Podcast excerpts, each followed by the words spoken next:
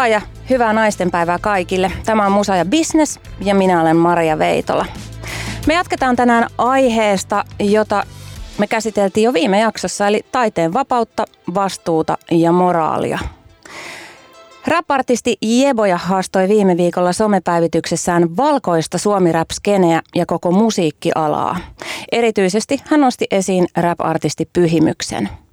Jeboja kirjoittaa, Hyvä esimerkki siitä, että Suomessa ei ymmärretä räpin historiaa, on se, että tänä vuonna 2021 Emma Gaalassa on rap- ja R&B-kategoriassa ehdokkaana artisti, joka käyttää biiseissään N-sanaa, haukkuu mustia ihmisiä likaisiksi eikä ole ikinä ottanut tästä vastuuta tai poistanut niitä biisejä. Tämä ihminen ei arvosta mustaa kulttuuria, ymmärrä rapin historiaa, tekee sillä omaisuuden ja kaiken lisäksi meidän isoin musiikkitapahtuma ja alan ammattilaiset tukee tämän artistin palkitsemista ja on hiljaa tästä aiheesta. No nyt me ei olla hiljaa, vaan keskustellaan. Tervetuloa Mikko Kuoppala, eli rap-artisti Pyhimys. Hyvää huomenta. Mahtavaa, että, mahtavaa, että olet täällä näin.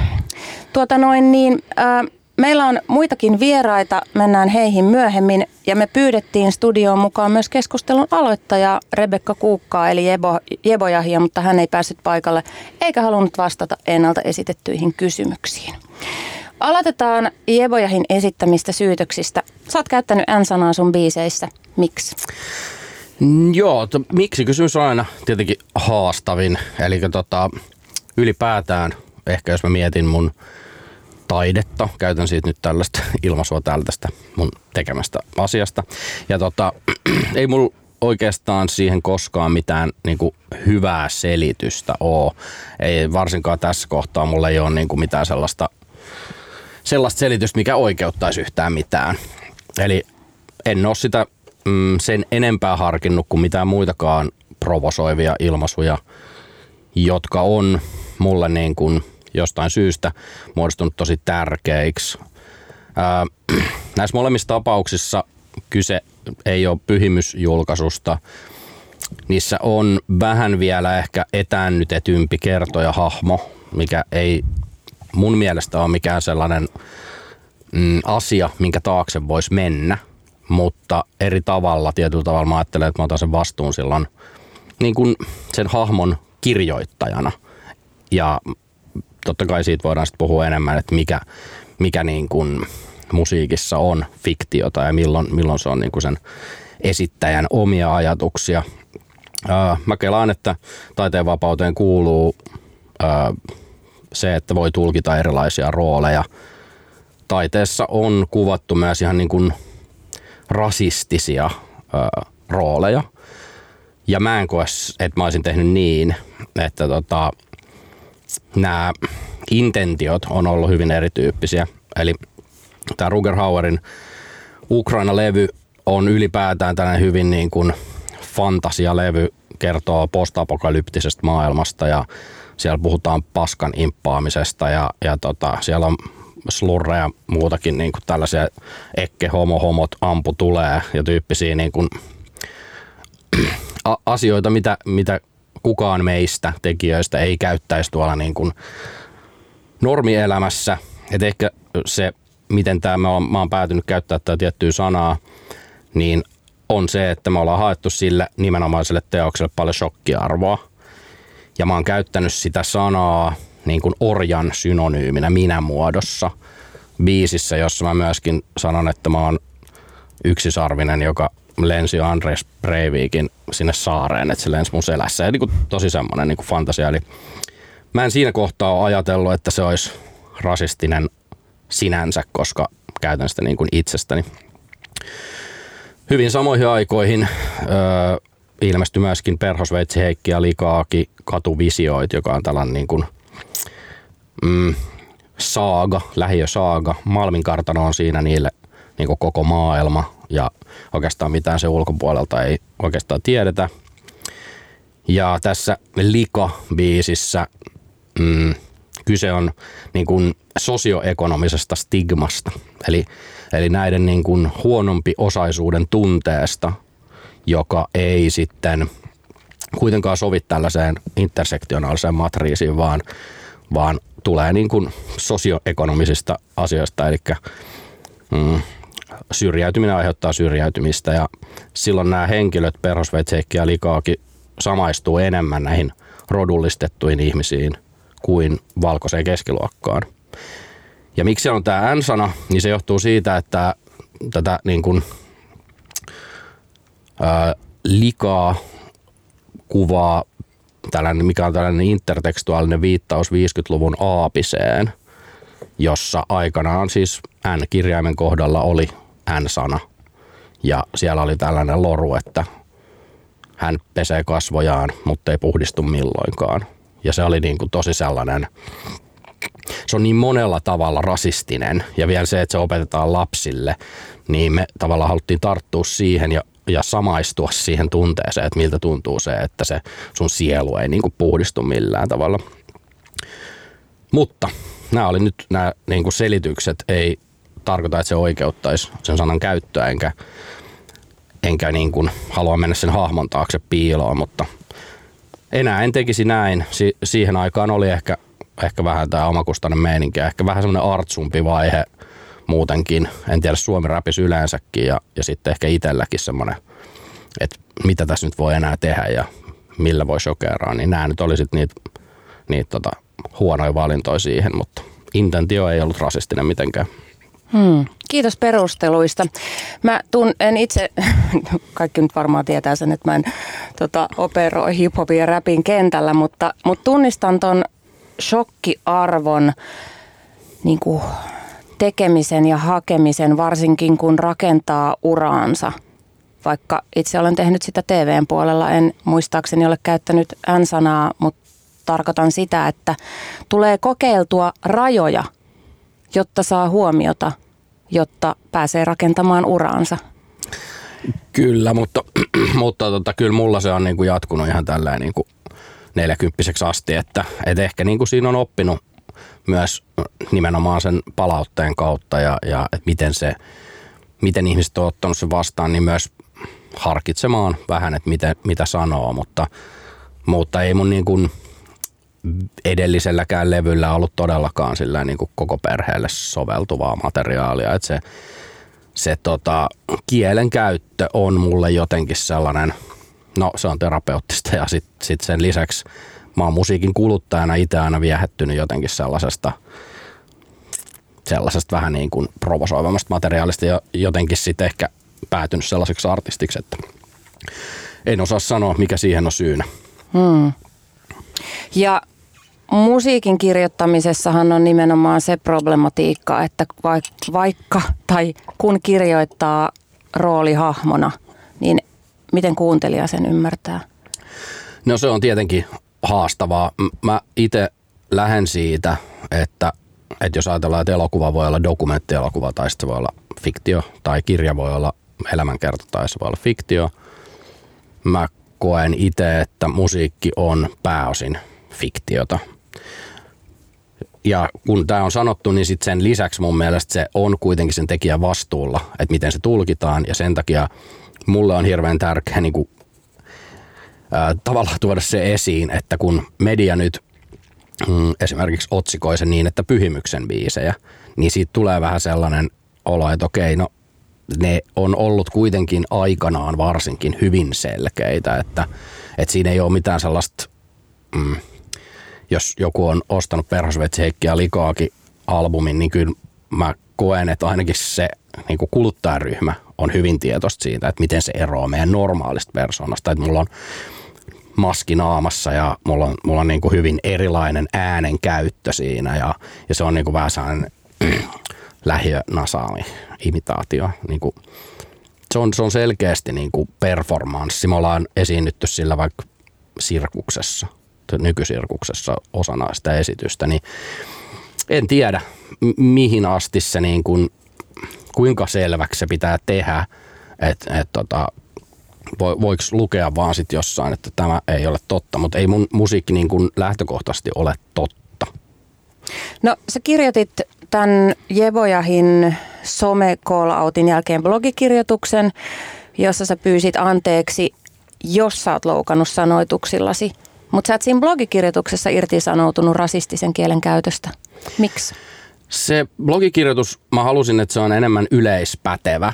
Että mä en ajatellut näin, että nyt mä kirjoitan tämän äkkiä nyt vastaukseksi tähän, koska mun mielestä tässä on paljon isommasta keskustelusta kyse kuin minusta ja minun varsinkaan kahdesta nimenomaista biisistä, että et tota, mulla on, mä oon tehnyt 600 biisiä ja mä en niin kuin sillä aktiivisesti mieti, että mikä, missä on jotain materiaalia, missä ei. Ja sen takia tämä jos-sana on tietenkin tietyllä tavalla huono, koska se niin kuin lieventää sitä mun vastuuta.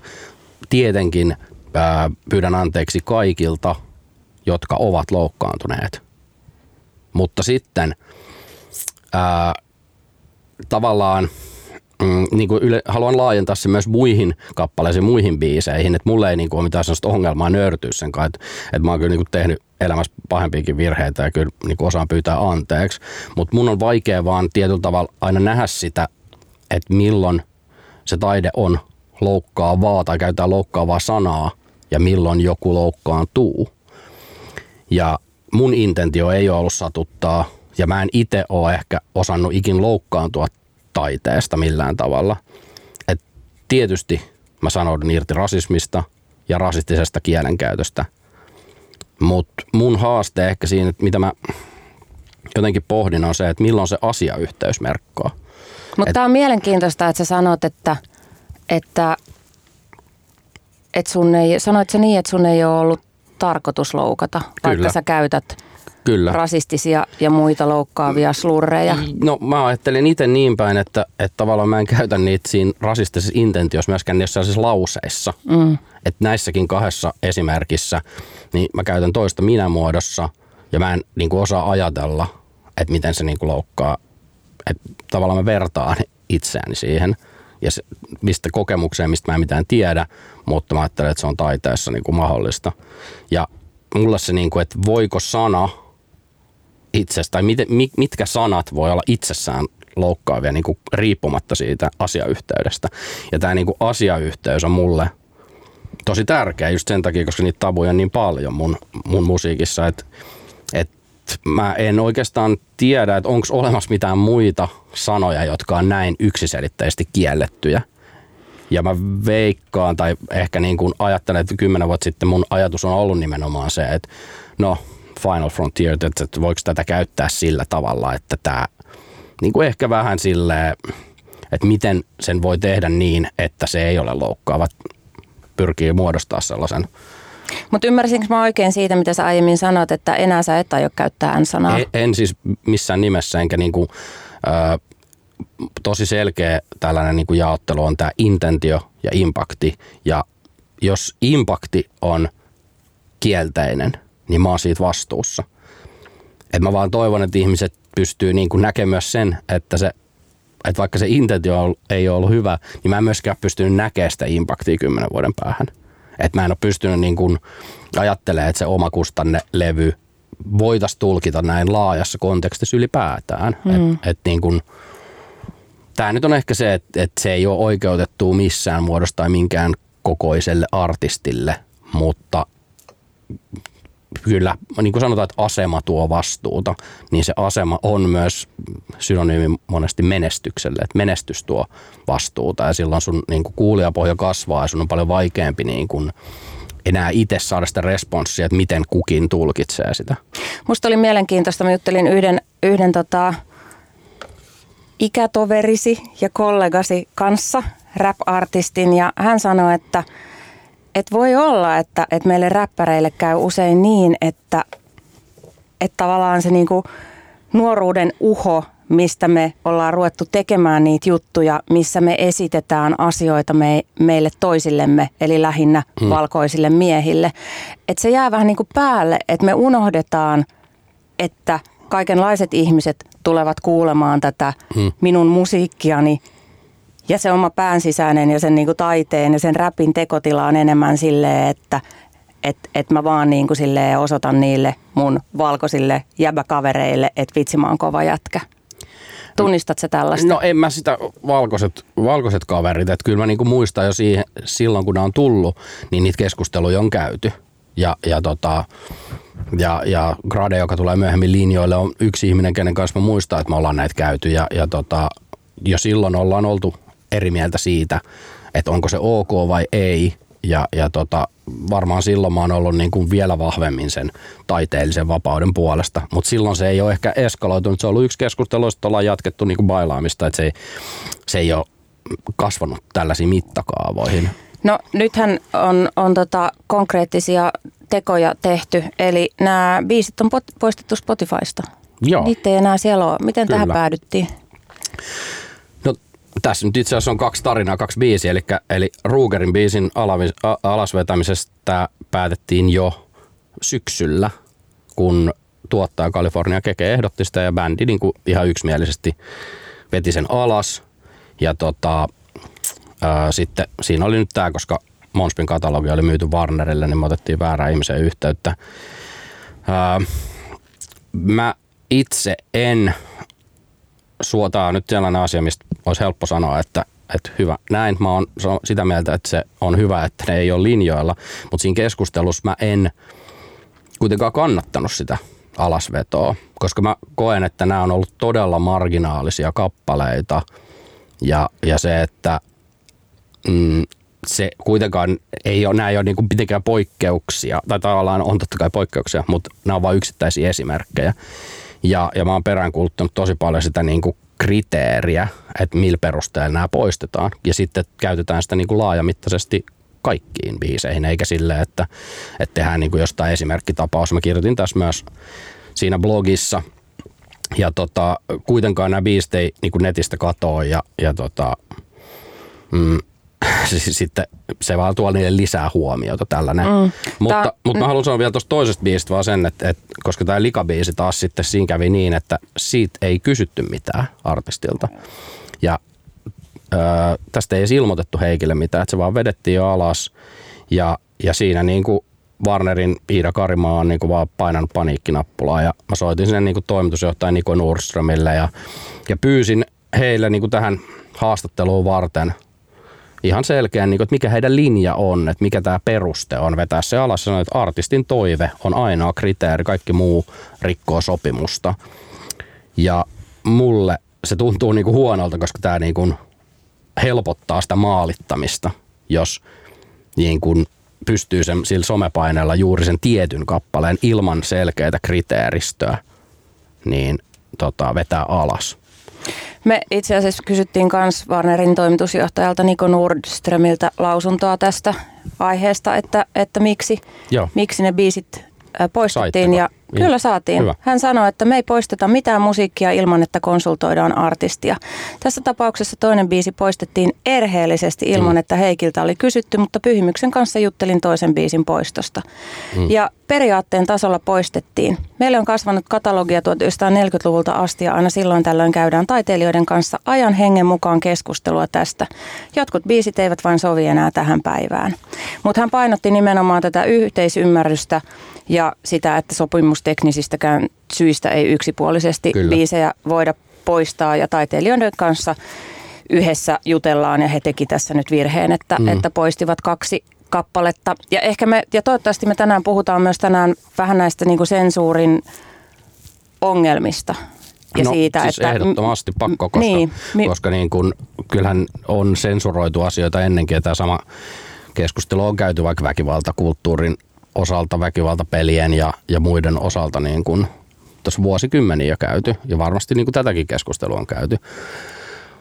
Ja mun käsittääkseni sensuurista ei ole niin kuin hyviä kokemuksia, koska se menee vaan silloin maan alle ja sitten se medialukutaito ja, ja tällainen niin kuin kriittinen tulkinta ei kehity. Ja kun mun mielestä meidän pitäisi nimenomaan sitä kehittää, että kun sä kysyt siitä, mistä erottaa hahmon, niin meidän pitäisi niin kuin pystyä yhteiskuntana kehittää sitä, että mi, mitä fiktiossa saa kuvata, koska no mun mielestä se toinen ääripää on sitten se, että et ei saa kuvata kuin itsensälaisia henkilöitä ja vain niin kuin hyveellisiä ihmisiä. Puhutaan tästä tänään myöhemmin. Tämä on erittäin hyvä keskustelun aihe. Mutta siis vaikka sut on nyt Pyhimys ja Mikko nostettu tässä tikunnokkaan, niin eihän tässä ole kyse susta, Ei vaan, vaan, vaan niin kuin koko Suomi-rapin kentästä ja musiikkialasta, jotka ei sinänsä ole mitään irrallisia saarekkeita yhteiskunnasta, vaan, vaan kysehän on ihan yhteiskunnasta ja yhteiskunnan rakenteista. Ja nyt tervetuloa mukaan keskusteluun koko Hubara. Sä oot ollut nuoresta asti intohimoinen hip-hop-fani ja oot kirjoittanut ja puhunut paljon rap-kulttuurista, sen hyvistä ja huonoista puolista. Muun muassa Radio Helsingin uusi Legacy-ohjelmassa ja omassa Ruskeat tytöt kirjassasi ja myös tuoreessa, tuoreessa tota, no, hip-hop ja feminismi kirjoituskokoelmassa. Tervetuloa. Kiitos. Ja Inka Rantakallio, sä oot nimenomaan tämän, tämän tota, kirjoituksia hip-hopista ja feminismistä. Kuka kuuluu kirjan toinen toimittaja, ja sä oot musiikin tutkija, erikoistunut hip-hoppiin ja feminismiin ja myös Sofan keikka DJ. Mahtavaa, kun olette mukana. Tota, mä kysyn ensimmäisenä teidän niin kuin, mietintöjä, mietintöjä tästä sensuurista. Mua kiinnostaa ajatukset siitä, että, että nyt on Pyhimyksen vuoden 2013 biisejä poistettu Spotifysta. Eikö ne ollut 2013? Myöhemmin. Joo, tuo Ruger Hauer oli 2013, toi oli 2012 Joo, muistaakseni oli Miten meidän pitäisi suhtautua, jos puhutaan nyt vaan musiikista, miten meidän pitäisi suhtautua biiseihin, jotka koetaan ehkä sitten joko olemassa olevassa ajassa tai myöhemmin, myöhemmin ajassa niin kuin problemaattisiksi ja loukkaaviksi? Kumpi haluaa aloittaa? Inka ja Koko, oletteko sensuurin puolesta vai vastaan? Onko hyvä juttu, että nämä biisit on nyt poistettu?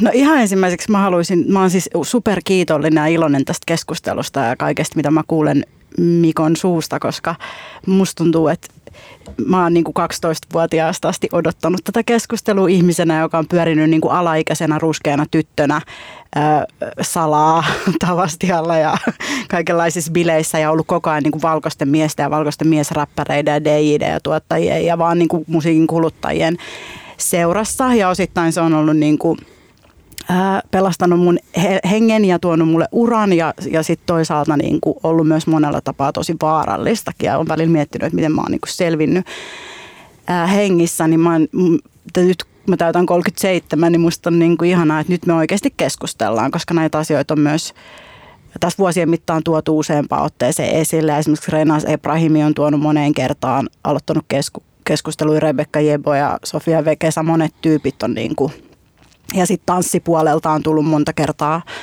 erilaisia avauksia, jotka on vähän niin kuin jäänyt, jäänyt tota, kuitenkin sitten kesken. Tai mu, fiilis on ehkä ollut jopa, että niin kuin on tullut jotenkin vaiennetuksi ehkä tai hiljennetyksi. Ää, sensuuri kysymys. Tota, tietyllä tavalla mä ehkä se, mitä mä ehkä kuulin, että mitä Mikko sanoi ja mitä mä, niin kuin, mistä mä olen samaa mieltä, on se, että, että joku linjahan siinä täytyy olla, joku periaatehan siinä täytyy olla ja joku oikeasti käyty keskustelu siitä, että, että miksi ja mitä niin kuin aletaan sensuroimaan, koska sittenhän me voidaan tavallaan ihan mielivaltaisesti alkaa sensuroimaan asioita ja siitä tulee vallankäytön väline ja siitä se voi kääntyä myös niin päin, että aletaan sensuroimaan niin kuin mustia artisteja, aletaan sensuroimaan musta. Ja jos ei me niin kuin tavallaan tiedetä, mitä, mistä on kyse, niin eihän, siis sehän on tosi vaarallista.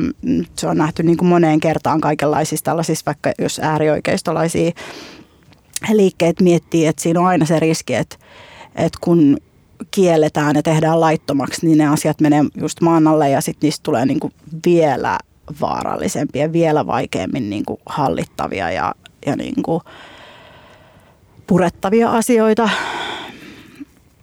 Mm mä en, niin kuin, mä en, mä en oikeasti mä, mulla ei ole mitään suoraa vastausta siihen, että onko se niin kuin se poistaminen se ratkaisu.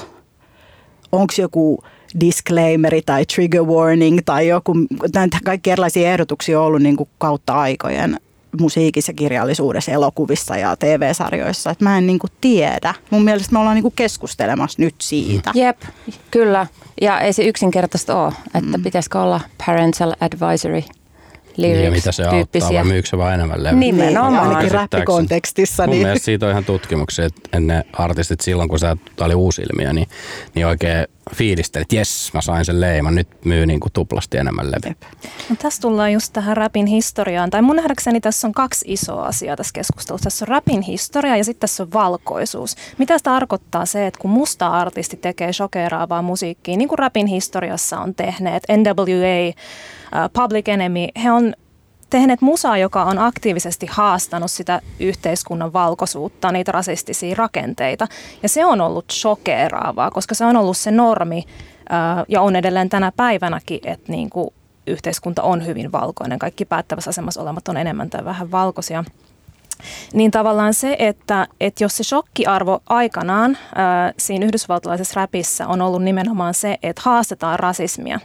Ja nyt me tullaan sitten tähän päivään, jossa ää, valkoiset miesartistit, ja mäkin haluan puhua nyt siis huom niin isolla tasolla, mun mielestä tässä ei ole niin kuin kyse vain pyhimyksestä tai mikosta, vaan, vaan haluan puhua niin kuin yleisellä tasolla, niin, niin jos niin kuin valkoiset artistit tekee musiikkia, missä käytetään N-sanaa, ää, niin, tota, niin miten se sitten niinku shokeeraa ja kenen kustannuksella?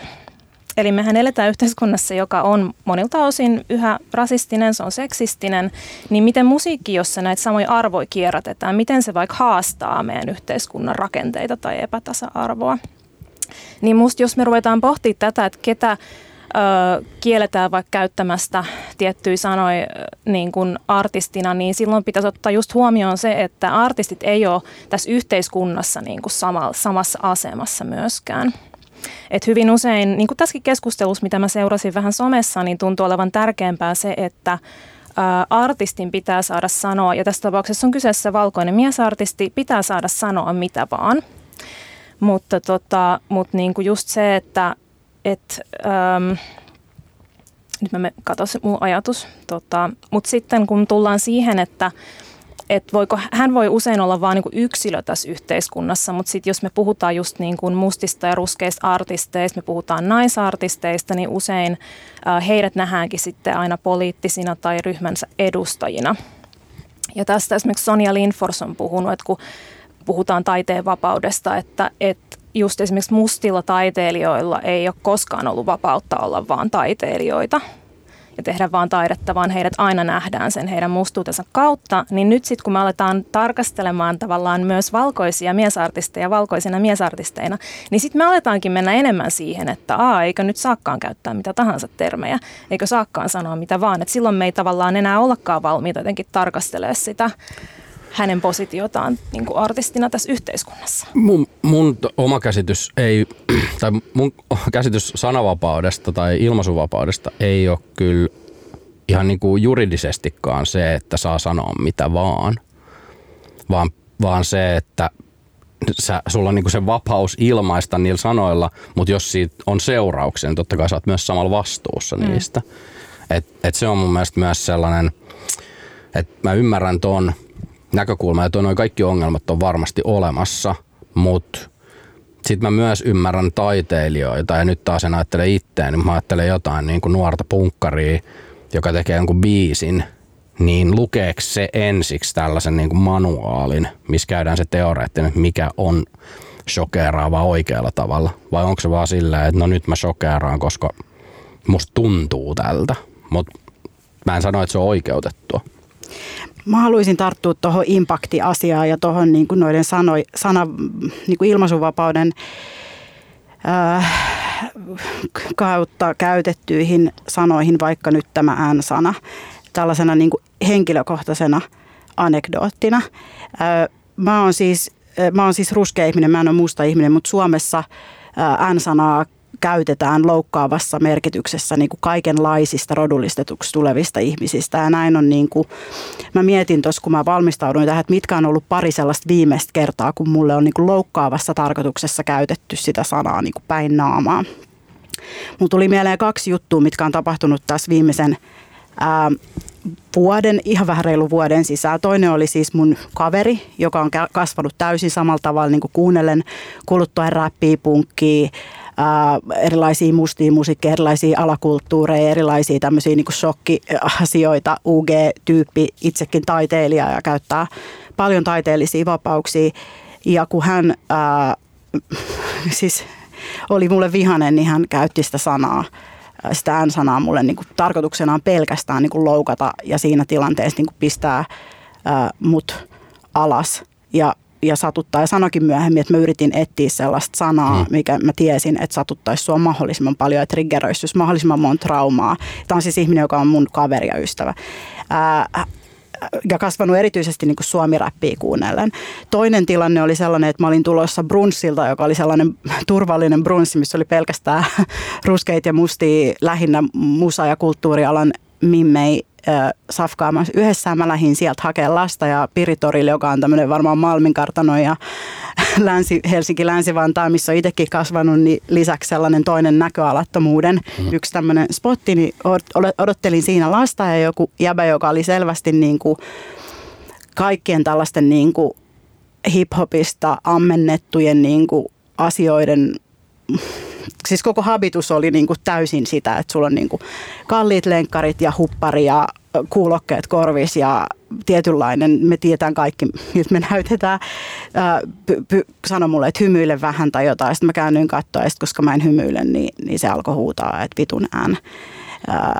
Ja myös käytti sitä naisista käytettävää hoolla alkavaa sanaa keskellä päivää sunnuntaina kurvis, mikä on siis mun kotipaikka, asuinalue. Ähm, nämä, nämä, näillä on ihan valtava impakti näillä sanoilla. Mä, kyllä mä niin kuin olisin valmis väittämään, että, että se lupa käyttää niitä sanoja tulee siitä, kun me kuullaan ihmisten, joita me ihaillaan ja arvostetaan käyttävän niitä sanoja. Oli se intentio niin kuin mikä hyvänsä. Et mä tarkoitan tällä sitä, että ne sanat on eläviä sanoja, joita ihmiset käyttää tuolla kadulla, myös kotien sisällä, ää, väkivaltaa väkiva, henkisen väkivallan, verbaalisen väkivallan välineinä ihmisiä kohtaan, jotka ei ole valkoisia. Ja nämä ihmiset ei ole natseja, ne ei ole persuja, ne ei ole äärioikeistolaisia, ne ei ole rasisteja. Mutta jostainhan se tulee, se oikeutus sille, että näin voi puhua. Ja tuossa jotenkin mun mielestä tulee just esiin se, että silloin kun taiteessa käytetään tällaisia sanoja, taiteessa on se onkin sitten yhtäkkiä niin kuin ikään kuin sallitusmuodossa, jos me nyt päätetään, että taiteessa saa sanoa mitä vaan, niin se on aika tehokas tapa myös normalisoida sitä sanaa. Mihin me sitten vedetään se raja, että milloin se tulee se, että sitä ei saisi käyttää tavallaan.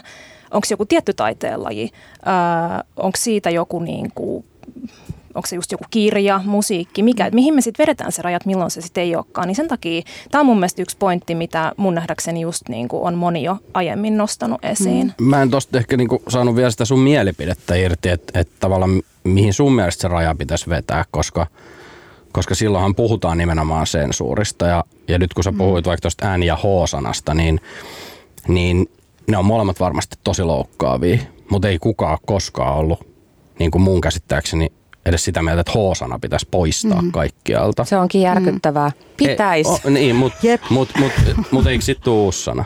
Tai niin kuin, mä, mä itse mietin tätä, Kyllä, ei tämä N-sana ole ainoa. Se on varmaan niin kuin, löytyy. Mm, N-sana on varmaan sille selkein mm. ja se niin kuin yksiselitteisesti loukkaa mm. kokonaisia ihmisryhmiä. Mm.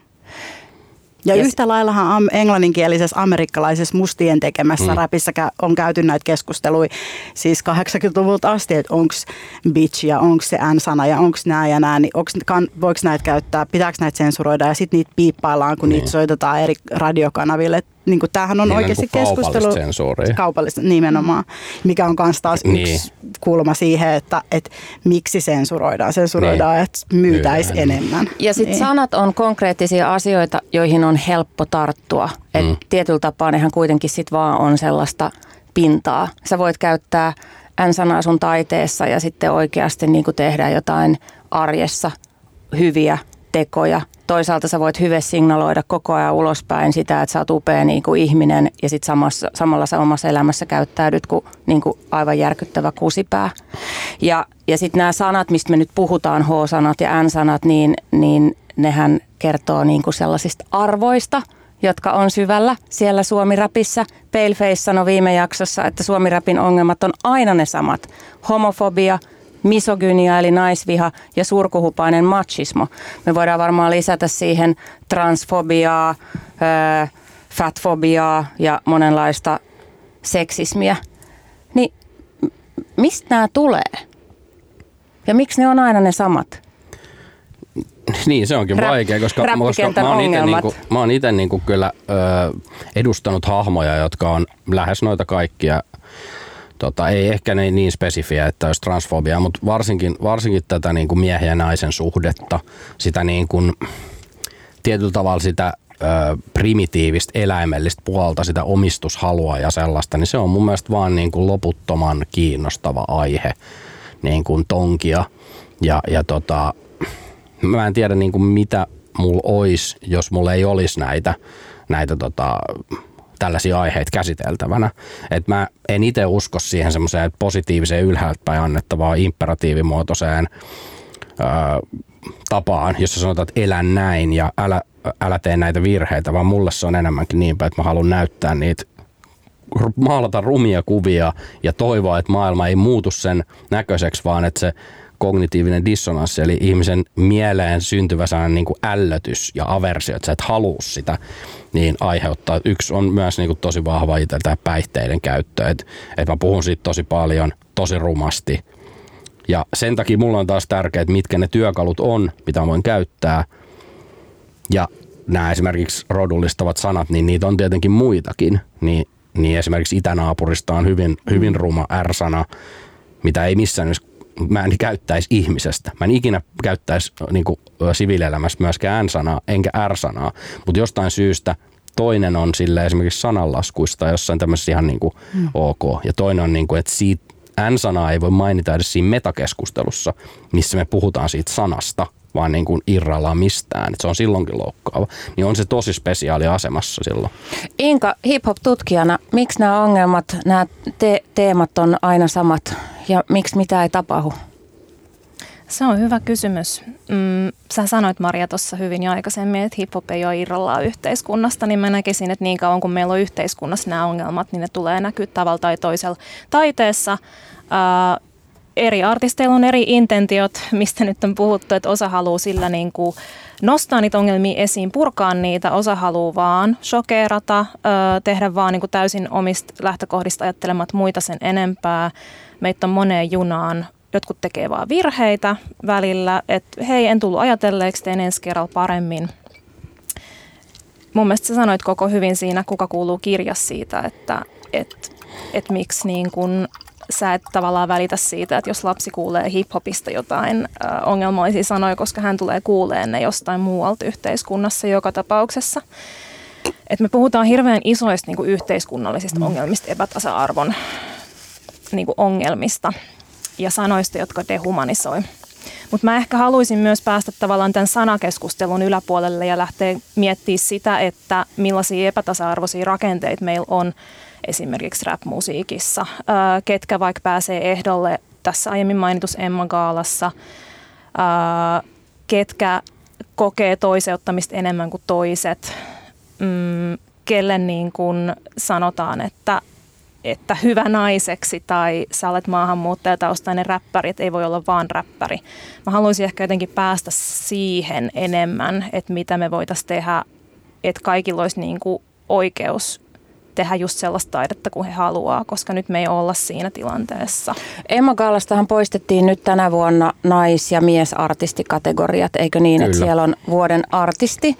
Ja, Ja sitä kysyttiin nimenomaan Muusikoiden liiton jäseniltä mun käsittääkseni, että tehdäänkö tämä. Ja okay. myöskin nämä tuomarit on, on niinku vaihtuva ryhmä ulkopuolisia vaikuttajia. En tiedä, oletko itse ollut joskus raadissa, mutta on joskus hyvin ollut. todella, todella kauan aikaa sitten, ehkä 20 vuotta sitten. Ö, sitten, ja popmusiikissahan meillä on ollut siis, niin kuin miten mä sanoisin, ihan siis jättimäisen isoja naisartisteja jo vuosia. Siis todella naiset on niin kuin dominoinut popmusiikin kenttää ja ollut niitä valovoimaisia tekijöitä. Että jos mä ajattelen 90-lukua tai milleniumia, niin ei siellä ollut montaa. Että se oli niin kuin ihmeellistä. Ja nyt se on tavallaan silleen perus, että on upeita naisia. Mutta siellä räpin kentällä on nähty vasta nyt, että on noussut naistekijöitä, jotka voivat saada ehdokkuuden. Siellä on jopa niin kuin muita kuin valkoisia tekijöitä. Siis mä luulen, että, tai mä oon miettinyt välistä, että räppi on sen takia niin kiinnostava, tai hip-hop-kulttuurina on niin kiinnostava niin kuin linssi tarkastella sitä koko yhteiskunnassa vallitsevaa niin kuin valkoista normia ja miehuuden normia ja sitä jotenkin sellaista niin kuin, niitä seksistisiä ja homofobisia ja kaikenlaisia rasistia, rasistisia rakenteita, koska se on kulttuurina lähtenyt, siis oli, jos ei edes puhuta must, siitä, että se on lähtenyt niin kuin mustuudesta ja ruskeudesta, niin se on lähtenyt niin kuin nimenomaan siitä niiden näiden kaikkien normien niin kuin haastamisesta jotenkin sellaisesta niin kuin, ikään kuin vähän semmoista vallankumouksellisesta. Ja nyt me ollaan niin kuin tultu se kierros ja huomattu, että, e, että eihän tämä räppi ollut yhtään immuuni tavallaan niin kuin näille kaikille isoille yhteiskunnallisille jutuille, vaan että me ollaan silti kaikki niitä ihmisiä, me ollaan niiden normien ja niiden rakenteiden niin kuin informoimia. Ja nyt me käydään, niin kuin, ja sen takia me käydään niin kuin uudestaan ja uudestaan ja uudestaan tätä keskustelua. Ja mun mielestä me ei päästä mihinkään, ei räpissä, eikä Suomessa, eikä maailmassa, eikä Jenkeissä, eikä missään, jos me ei oikeasti puhuta siitä, mitä Inka sanoi, eli siitä valkoisuudesta – jos me ei puhuta heteronormatiivisuudesta, jos me ei puhuta niin kuin cis-normatiivisuudesta, jos me ei puhuta ää, niin kuin niistä asioista, jotka on näkymättömiä, jos me ei nimetä niitä ja, ja puhuta siitä, nimenomaan siitä impaktista, mikä niillä asioilla on, joista me ollaan totuttu vaan olemaan niin kuin hiljaa. Ja siitä mun mielestä tässä keskustelusta, silleen mä tulkitsin sen niin kuin Jebon avauksen, että, että nyt pitää oikeasti puhua siitä, että mitä se merkitsee, että on cis, hetero, valkoinen mies, räppäri. Mitä se merkitsee? Mitä se merkitsee niin kuin niille kaikille muille ihmisille, sen ympärille, kuuntelijoille, faneille, muille tekijöille?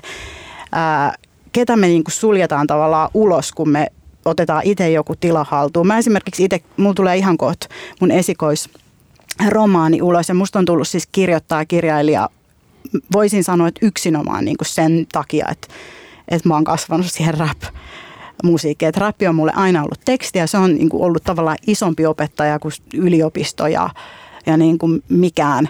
Ja myöskin ne ihmiset, ket, ket, ketkä mä oon niin kuin tavannut ja ketkä mä oon niin kuin, kenen kanssa mä oon ystävystynyt sen niin kuin niiden kaikkien bileiden ja kulttuurien ja, ja radioiden ja duunien myötä, ne on ne, jotka on niin kuin opettanut mua kirjoittaa tekstejä, joku särre, ää, kuka ikinä.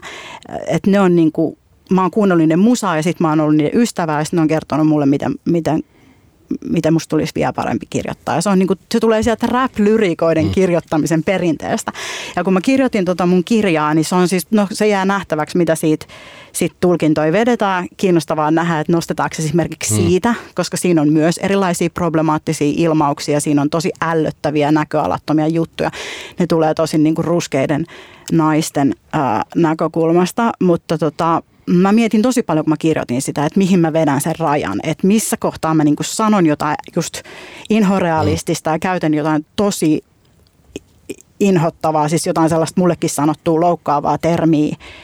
Ää, ja milloin mä niin koen, että nyt mä vaan ylitän jonkun sellaisen rajan, että ei enää niin tavallaan näytä sitä asiaa, vaan tämä vaan niin lässähtää tämä koko juttu. No, mutta just toi on oikeastaan niin se, mihin mä oon aina pyrkinyt. Eli mä oon todellakin tiedostanut sen mun etuoikeuden, ei pelkästään niin kuin tässä ää, suhteessa, valkoinen vastaa muut, vaan myös ihan silleen tämän suomalaisen yhteiskunnan mm. sisällä, myös ihan sen niin kuin sosioekonomisen lähtökohdan, myös tämän niin kuin tavallaan, että oikeastaan mä en niin kuin näe mitä etuoikeutta mulla ei lähtökohtaisesti olisi. Ja sitten sitä kautta se hyvesignalointi ja se sellainen ohjeiden antaminen, niin se mä en itse usko siihen. Siinä tulee vähän niin kuin sama kuin somekuplassa, siinä tulee kuulijakupla. Että sit kaikki on siellä tavasti ja silleen todellakin tää on just oikeassa, kun on valmiiksi samaa mieltä. Mm. Niin mä oon yrittänyt löytää kanavaa, millä mä voisin sen nimenomaan en shokerata itseni ja niin kuin sen vuoksi, että mä nyt vaan oon itsekäs ihminen, vaan myös tavallaan asettaa itteni alttiiksi sen pahiksen rooliin. Mä oon ottanut todella niin kuin tällaisia toksisia rooleja – ja mä ajattelen, että se on hyvä, että ihmiset näkee, että okei, toi ei ole kiva, en mene tuohon suuntaan. Hmm. Mutta toivon, että ihmiset ajattelee, että kun mä oon tuolla niin kuin lasten kanssa leikkipuistossa Mikkona, niin mä en ole todellakaan se ihminen, vaan mulla on siinä kuitenkin sellainen agenda, että mä, mä niin kuin haluaisin muuttaa maailmaa. Mulla tulee näistä molemmista mieleen, että ensinnäkin tähän on ihan ikuinen kysymys, että kuka saa kertoa kenen tarinaa. Saako kuka tahansa ottaa minkä tahansa niin kuin, roolin. Ja tästä on monet aktivistit puhunut esimerkiksi, että saako ö, nyt transnäyttelijä näytellä ihan ketä tahansa, kun ilmeisesti äh, siis äh, ihmiset saa näytellä transihmisiä. Ja tota, sitten on tämä, että mua kiinnostaisi Mikko kuulla sulta, että et onko sun mielestä shokeraavaa tehdä esimerkiksi sellaisen hahmon kautta musaa, joka äh, on antifasisti esimerkiksi, mm. äh, erittäin niin kuin LGBT-myönteinen, olisiko tommonen sun mielestä shokeraavaa? Tai mua kiinnostaa se sun ajatus siitä, että se mikä se shokeraus miten, on. Niin, se riippuu miten se tehdään. En mä ehkä nyt myöskään sitä shokeraamista en ensimmäisen ajattele, mutta jostain syystä se on siellä niinku pohjalla mulla, että miten mä kokisin sen itse mielenkiintoiseksi lähesty, mikä herättää niinku ajatuksia. Eli Sussa. Tiet, niin, no totta kai. Ei mulla ole muita tota, kognitioita kuin oma, mihin mä voin verrata. Totta kai mä saan sitten responssia muilta ja kehityn ihmisenä koko ajan. Mutta tota, Mm, voisi olla, jos sen tekisi oikealla tavalla. Mutta mä pelkään, että jos tekisi tuollaisen hahmon, tai ei tarvitsisi luoda mitään erillistä, mä mikään niin kuin Sasha Baron Cohen, että mun pitäisi yhtäkkiä luoda joku LGBT-myönteinen hahmo, vaan että jos mä tekisin pyhimyksenä sellaisen kappaleen, niin mä luulen, että se voisi olla problemaattisempi sen takia, että se koettaisiin niin ironisena. Että sitten se, voitaisiin kääntää, se voisi kääntyä sitä agendaa vastaan. Miksi se koettaisiin ironisena? Mm, koska mä koen, että mun musiikki koetaan usein semmoisen ironian läpi. Että jos mä tekisin yhtäkkiä tosi vilpittömän statementin siitä niin kuin tasa-arvon puolesta, niin mun, mun pelko on se, että se koettaisiin ironisena. Ei, ei, Sun pitää kokeilla. Pelko. Haaste, niin, mutta, älä mutta se, on jopa se on jopa suurempi pelko. Mun mielestä on tärkeämpää puhua tässä, että mä olen todella LGBT-myönteinen. Mä en koskaan ö, omassa elämässäni käyttäisi tällaisia rasistisia ilmaisuja. Ja mä en ole myöskään luonut rasistista hahmoa tai sellaista hahmoa, jota mä koen, että mä en että se representaatio-ongelma tulisi siitä, että mä en ole tehnyt silleen blackfacea räpissä. Inka, sun pitää kohta poistua keskustelusta muihin hommiin, sitten me otetaan tähän Grade-tilalle. Haluatko jättää jonkun, jonkun henkisen perinnön tai kysymyksen vielä tähän studioon?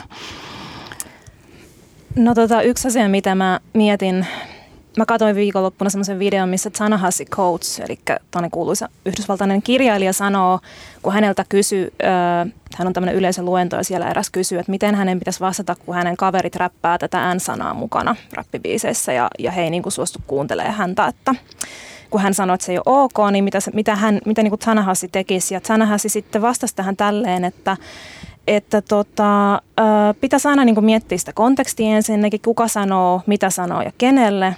Ja toisaalta se, että jos nyt ajatellaan, että valkoiset ihmiset, räppärit ei saisi käyttää sitä N-sanaa ja kuuntelijat ei saisi räpätä mukana, niin, niin jos tämä on niin se tilanne, niin se antaa valkoisille ihmisille semmoisen niin ikkunan tavallaan siihen, että millaista olla musta ihminen yhteiskunnassa, koska on hirveästi asioita, mitä sä et voi tehdä mustana ihmisenä että tässä olisi niin kuin mahdollisuus oppia, että mitä se tarkoittaa, kun sä et voikaan tehdä. Se on tahansa. mielenkiintoinen, äh, toi on mielenkiintoinen pointti ja, ja tota, mä keskustelin kanssa viikonloppuna ihmisen kanssa, joka just sanoi siitä, että, että tämä pitäisi olla niin kuin selvää, että sitä N-sanaa ei kukaan käytä, mutta sitten samalla niin kuin on ymmärrettävää, että mustat ihmiset on ottanut sen niin kuin semmoiseksi käänteiseksi voimasanaksi.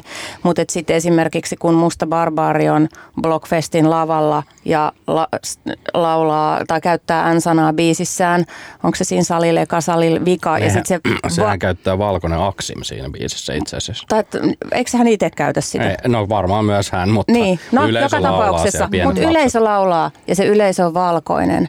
Että et, et se jotenkin vaan tuntuu niinku tosi väärältä. Mut. Ja miten sille yleisölle sitten taas, että onko se sitten sen tyypin, jonka pitää sanoa siellä lavalla, että hei, että tämä on sitten sellainen, että tätä te ette saa olla mukana. Okei, okay, kaksi juttua.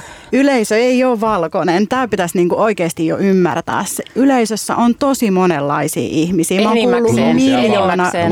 Mutta vaikka olisi vähemmistökin valkoisia, mutta siellä on valkoisia Sie- siellä on Jos siinä videossa valkoinen jätkä vetää sen, niin mistä niiden pitäisi tietää? Siis että joo, mä ymmärrän, että toi on kanssa. Nämä on, ja siis, ah. Niin. niin. Meillä on koko päivä aikaa, Kyllä, tästä tulee tämmöinen joku eeppinen. Mutta mä, sa- mä sanon vaan tämän, että yleisössä on räppikeikoilla ja kuuntelijoina on aina ollut Suomessa muitakin kuin valkoisia ihmisiä. Niitä niitä biisejä kuuntelee ja fanittaa fiilaa, niin tyyppejä teitä kaikki katsoo ylöspäin ihmiset, jotka on sitten niinku superhämmentyneitä tavallaan siitä, ää, siitä, mitä ne kuulee. Mä oon kuullut miljoona kertaa, kun tota, ruskeat ja mustat skidit on tullut sanoa, että joo, mä olin katsoa musta barbaaria ja sitten kaikki ne valkoiset tyypit siinä ympärillä huus sitä, sitä tota, N-sanaa ja mulla tuli tosi paha olo ja mä halusin niin kuin lähteä sieltä pois. Mm. Ja, ja mä en tiedä, mulla tuli niin kuin tosi hämmentynyt, että jääks mä, läheks mä niin kuin, sattuuko mua, onko mä vapaa, mitä mun pitäisi niin kuin, tehdä, tulee niin kuin, saan totaalinen lamaannus ja ahistus ja sitten tulee, niin kuin, että mä oon nyt kaksi vuotta kellannut tätä, mä en tiedä mitä mä teen. Sitten toinen asia on se, että mitä siellä lavalla voi sanoa. Oikeasti siellä voi sanoa vaikka mitä. Renas, Rebekka, Sofia, kun ne pitää Melo Yellow Clubi, ne säännöllisin väliajoin sanoo mikkiin, että muistakaa, että tämä tila on turvallinen kaikille. Täällä ei sallita minkäännäköistä rasismia, seksismiä, homo, transfobiaa, fatfobiaa, minkäännäköistä loukkaavaa, syrjivää, väkivaltaista, henkistä tai fyysistä käytöstä. Ja tosi matalalla kynnyksellä menkää sanoa vartioille. Ja vartioille, vartioiden kanssa on sovittu, että mitkä ne toimintamallit on. Mikään hän ei estä myös niitä valkoisia räppäreitä ja DJitä ja, ja siellä lavalla olevia ihmisiä muistuttamasta jengiä, että hei, että tämä on kaikille. Teet sä Mikko tällaista sun keikoilla? Öö, mä en tee niinku sitä sillä ilman, että mä näen jotain, mutta jos mä näen minkäänlaista niin kuin häiriökäyttäytymistä, joka siis usein on, on jollain tavalla valtaan liittyvää. Et, et, et tietenkin jos se on kaksi jäbää, jotka tappelee, niin se on ehkä vähän vaikeampi, mutta kyllä siellä on niinku häirintää, mm. seksuaalista häirintää, mm. niin kyllä mä siihen puutun. Mm. Ja Toinen tota... asia on se, niin esimerkiksi Princess Nokia on ollut itsekin todistamassa keikoillaan, kun hän sanoo, että hei, että nyt kaikki tota, niin kuin mustat ja ruskeat ihmiset tänne eteen, kaikki muun sukupuoliset, transsukupuoliset eteen ja sitten kaikki valkoiset ihmiset menee nyt sinne taakse ja kuuntelee. Että hän niin kuin aktiivisesti tekee sitä e, e, se ei ole niin kuin, tarkoitus ei ole sulkea ketään ulos, vaan tarkoitus on näyttää se, että ketä siellä on ja mikä se niin kuin, dynamiikka on. Kiitos Inka Rantakallio, sä lähet eteenpäin ja, ja tota, me otetaan seuraavaksi Gracias mukaan meidän kanssa keskustelemaan. Kiitos Inka. Radio Helsinki. Vaihtoehtoinen valinta. Näin, tämä on Musa vai Business. Minä olen Maria Veitola ja täällä puhutaan Suomi-rapin ongelmista. Vieraana Mikko Kuoppala, oli rap-artisti, pyhimys, toimittaja, vapaa kirjoittaja, koko hubara. Ja nyt otetaan keskusteluun myös Deo Gracias, masomieli rap-artisti Gracias, joka on osallistunut myös somekeskusteluun aiheen tiimoilta. Tervetuloa Grade. Moi moi ja hyvää naistopäivää. Kiitos paljon. Äh, ihanaa, että sä oot ollut siellä linjoilla, eli sä oot kuullut meidän keskustelun tähän asti. Tota, sä oot ollut mukana Suomi Rapskenessä yli 10 vuotta ja tehnyt yhteistyötä muun muassa JVG, Brandonin ja Gettomasan kanssa.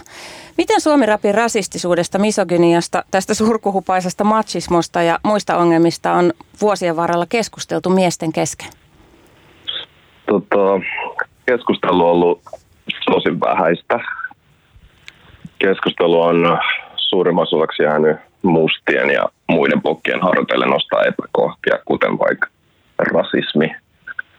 Tota, ja totta kai meillä on myös nämä vanhan koulukunnan tyypit, kuten Paleface ja moni muita, jotka on mun mielestä aika aktiivisesti puhunut niistäkin aiheista. Mutta tota, mut johtuen varmaan siitä, että ne on sitä koulukuntaa, joka nimenomaan varmaan kasvoi siihen amerikkalaisen räppiin, jossa kantaa ottaminen ja yhteiskunnallisten ongelmien nostaminen on niin kuin ollut se homman pohja Public Enemyn ja NWN myötä.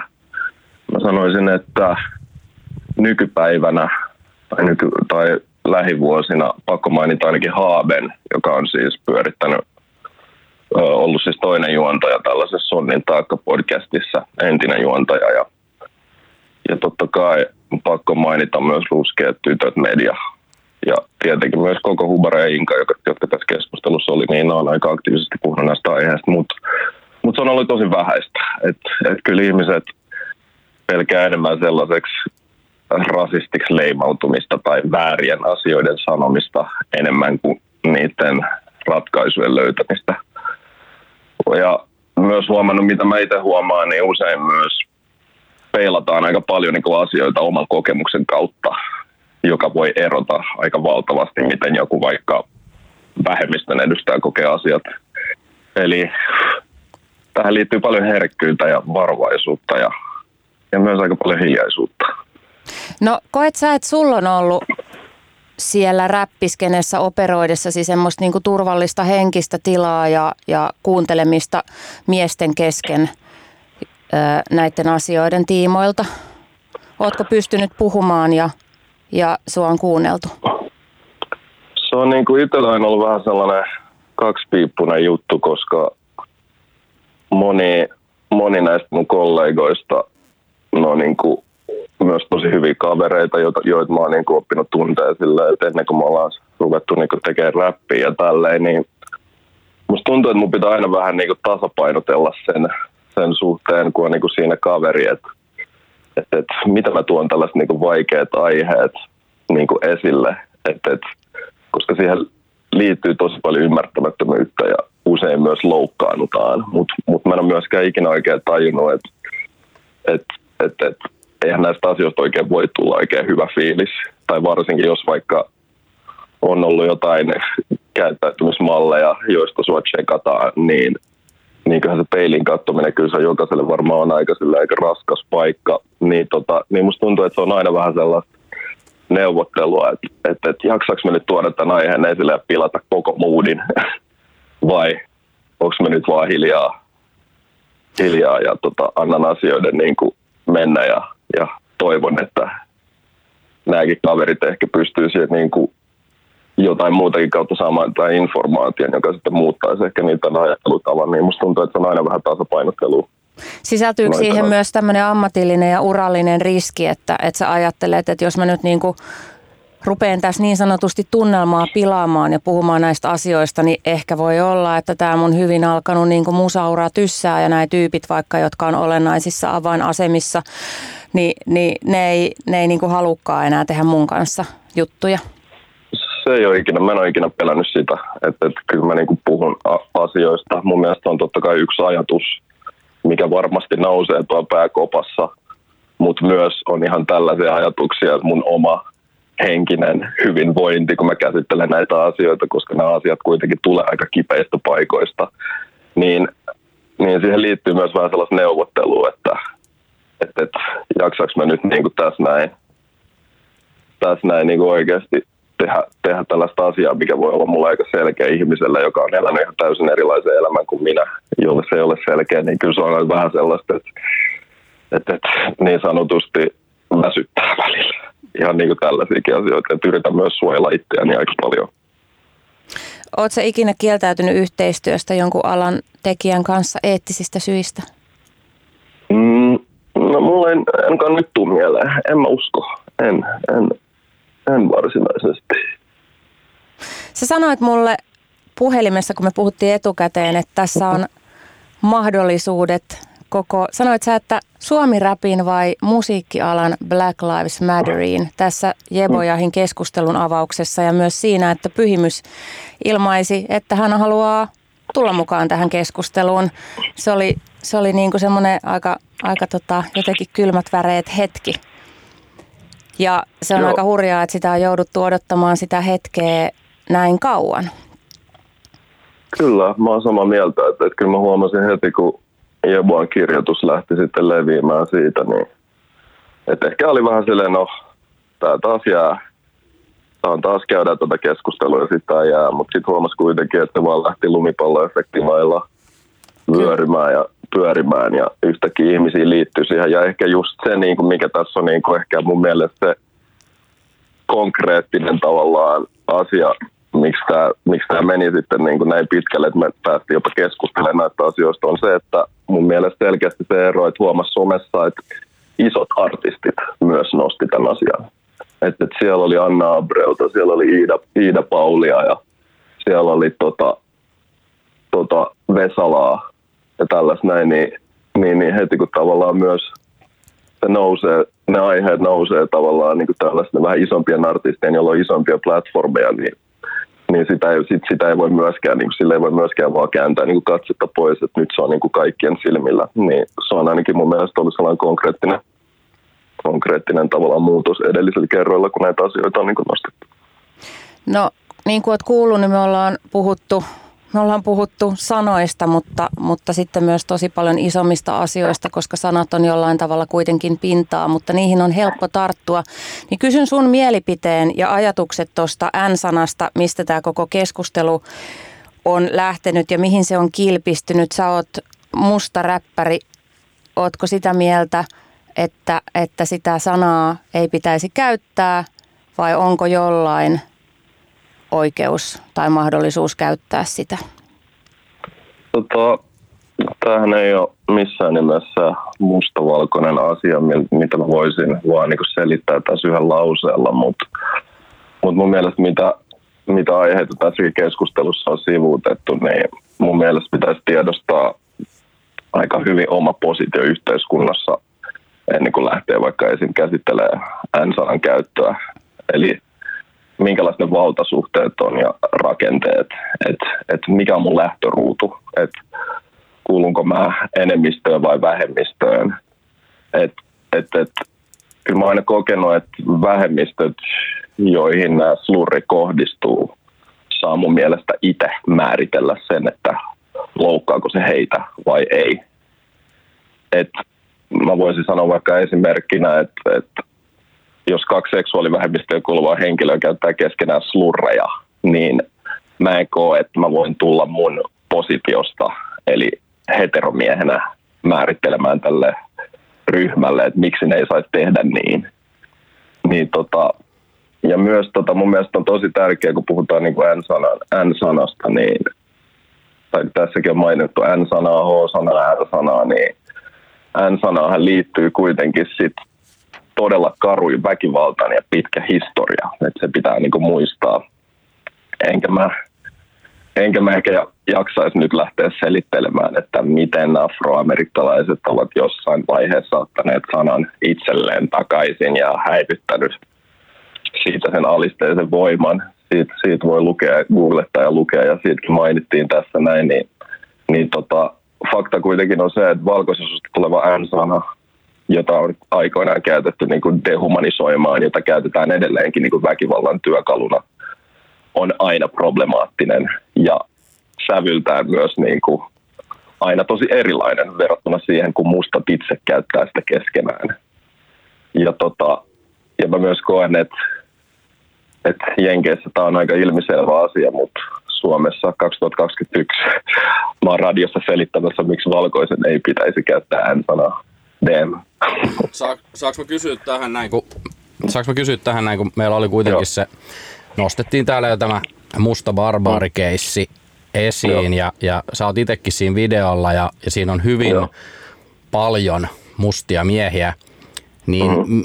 kävittekö te ollenkaan sitä keskustelua, että tavallaan annatte mandaatin nyt niin kuin valkoiselle räppärille, joka siinä videossakin kuitenkin ihan selvästi, tiedän to, toki niin kuin Aksimin taustan kulttuurissa ja, ja tietyllä tavalla sallisin, periaatteessa ymmärrän sen, miksi tämä on sallittu, mutta katsoja, varsinkin nuori katsoja, joita Mustal Barbarilla on paljon, niin eihän hän erota, että mik, miksi tuo yksi jätkä tuolla saa käyttää tuota sanaa. Niin oliko teille yhtään ongelmallista olla siinä videossa mukana? Uh, kyllä mä niin kuin muistan, että siitä käytiin keskustelua siitä, siitä biisistä niin kuin se tuli tekijöiden kanssa ja Barbaarin kanssa. Ja niin Barbaaria ei niin, ole itse tehnyt sitä biisiä, että sehän on valkoisten miesten tekemä täysin. No mutta Barbari esittää se kuitenkin, mutta mä oon käynyt myös näiden tekijöiden kanssa tätä keskustelua silloin aikoinaan, niin, niin tota, mä sanon, että, että kyllähän se niin kuin sanan sit käytön ongelmallisuus huomattiin aika nopeasti, tai ainakin itse huomasin sen keikoilla suurimmaksi osaksi val, niin oli valkoisia kuuntelijoita ja sitten tätä sanaa niin hoilattiin. Niin tota, mutta sitten taas, että et jos halutaan puhua kyseisen biisin motiiveista tai miten se on syntynyt, niin sitten mun mielestä pitäisi myös saada niin kuin barbaari mukaan tähän keskusteluun.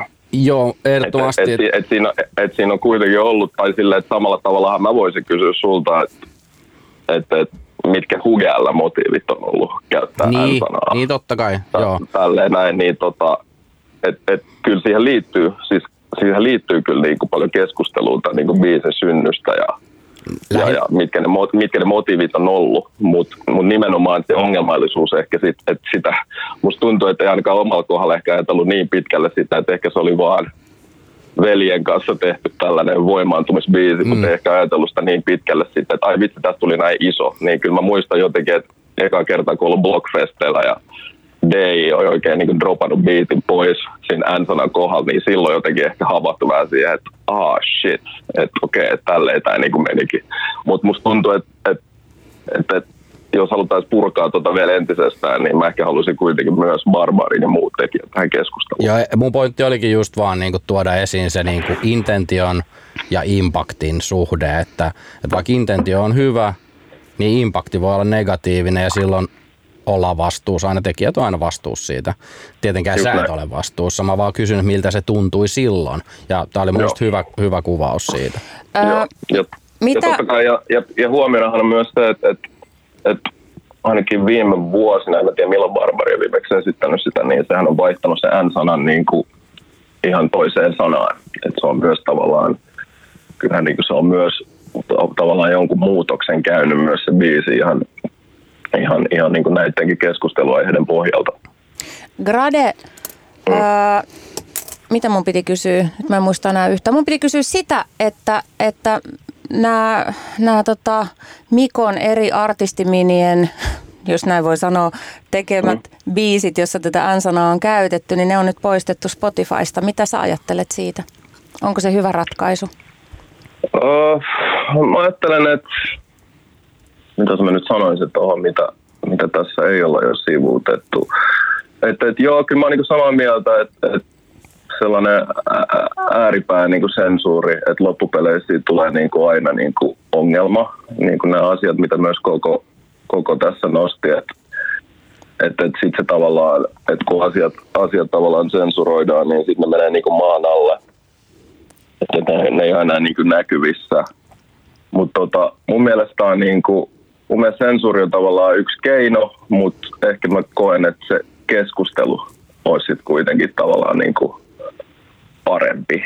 Mutta sitten toisaalta mä myös näen silleen, että ne biisit on siellä Spotifyssa ja striimaa, eli niistä tulee kuitenkin niinku rahaa. Mikä, no, on se sitten vähäistä tai ei, niin on sekin aika ongelmallinen kuitenkin, että et, jotka sisältää näitä suureja ja tälleen näin, niin mutta ton, ton verran mä osaisin sanoa.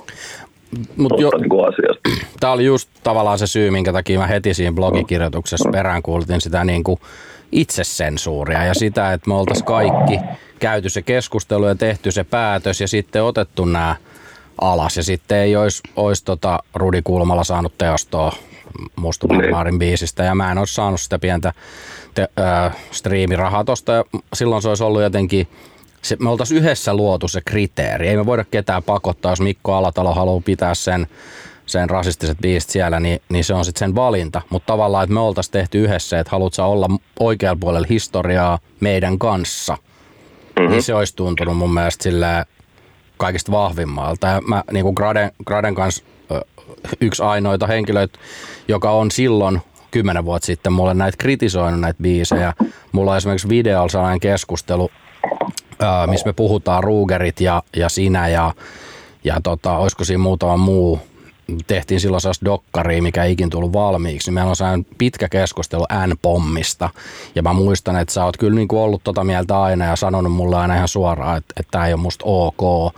Ja tota, Juno on toinen, että, että niin kuin, mä oon ehkä sitten vaan mennyt sen, sen taiteellisen vapauden taakse liian paljon ja se on ollut niin kuin myöhemmin osoittautunut virheeksi. Mä koen, että jopa jos mä olisin kuunnellut teitä, niin mä olisin itse säästynyt omilta ongelmilta tässä näin. Että, että tota, mm.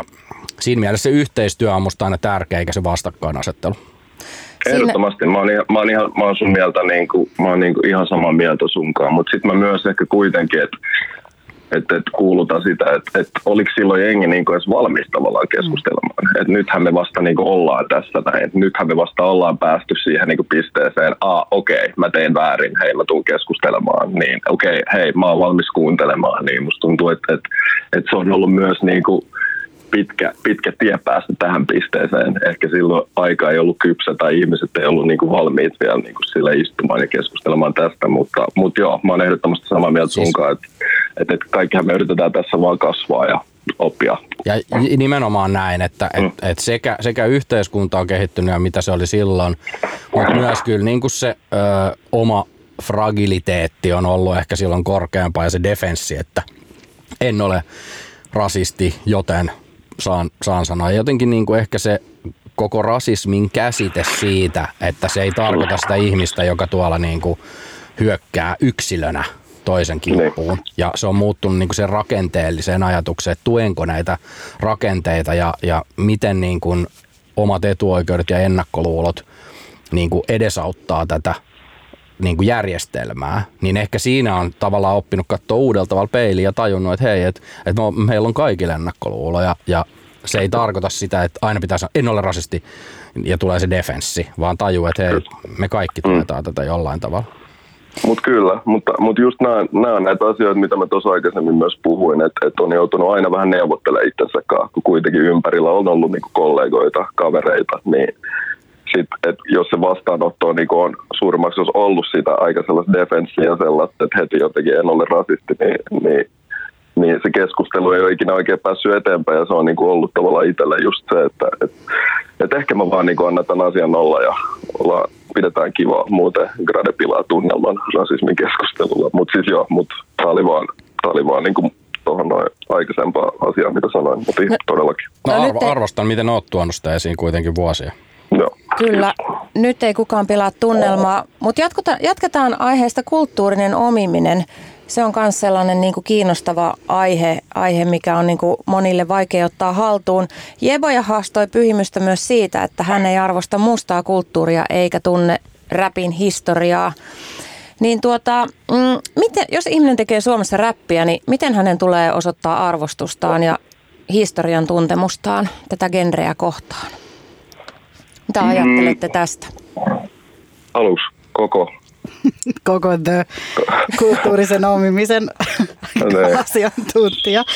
Anna mennä. Olisi niin ihana, kun tota, mä olisin mä väliin mietin, että olisinpa mä sinä päivän vaan kirjoittanut jostain muusta, koska nyt tota kaikki haluaa vaan kuulla siitä. Mutta tota, ensinnäkin siis ihan, mä oon täällä nyökytellyt niin, että mä sattuu niskaan, kun mä oon kuunnellut Grade puheita, kun toi neuvottelu, neuvotteluasia on niin jotenkin silleen, tulee ihan siis sattuu sieluun, kun miettii, että kuinka paljon on tehnyt sellaisia niin kompromisseja. Ihan vaan siksi, että on ollut halunnut niin kuin, säästää omaa mielenterveyttä ja jotenkin niin kuin, pitää niistä duuneista ja niistä ihmissuhteista kiinni ja yrittänyt pienentää itteensä. Samaan aikaan sitten kun ei ole itse niin kuin, ei ole musta eikä valkoinen, niin on myös sellainen tietty syyllisyys siitä, että olisi olisi vaan pitänyt niin kuin silti pystyä sillä omalla etuoikeudella jotenkin operoimaan siinä tilanteessa ja, ja niin kuin puhuu niistä asioista silti, koska on, ei ole se musta tyyppi, joka ottaa sen niin kuin isoimman hitin siinä keskustelussa, mutta ei ole pystynyt siis siinä.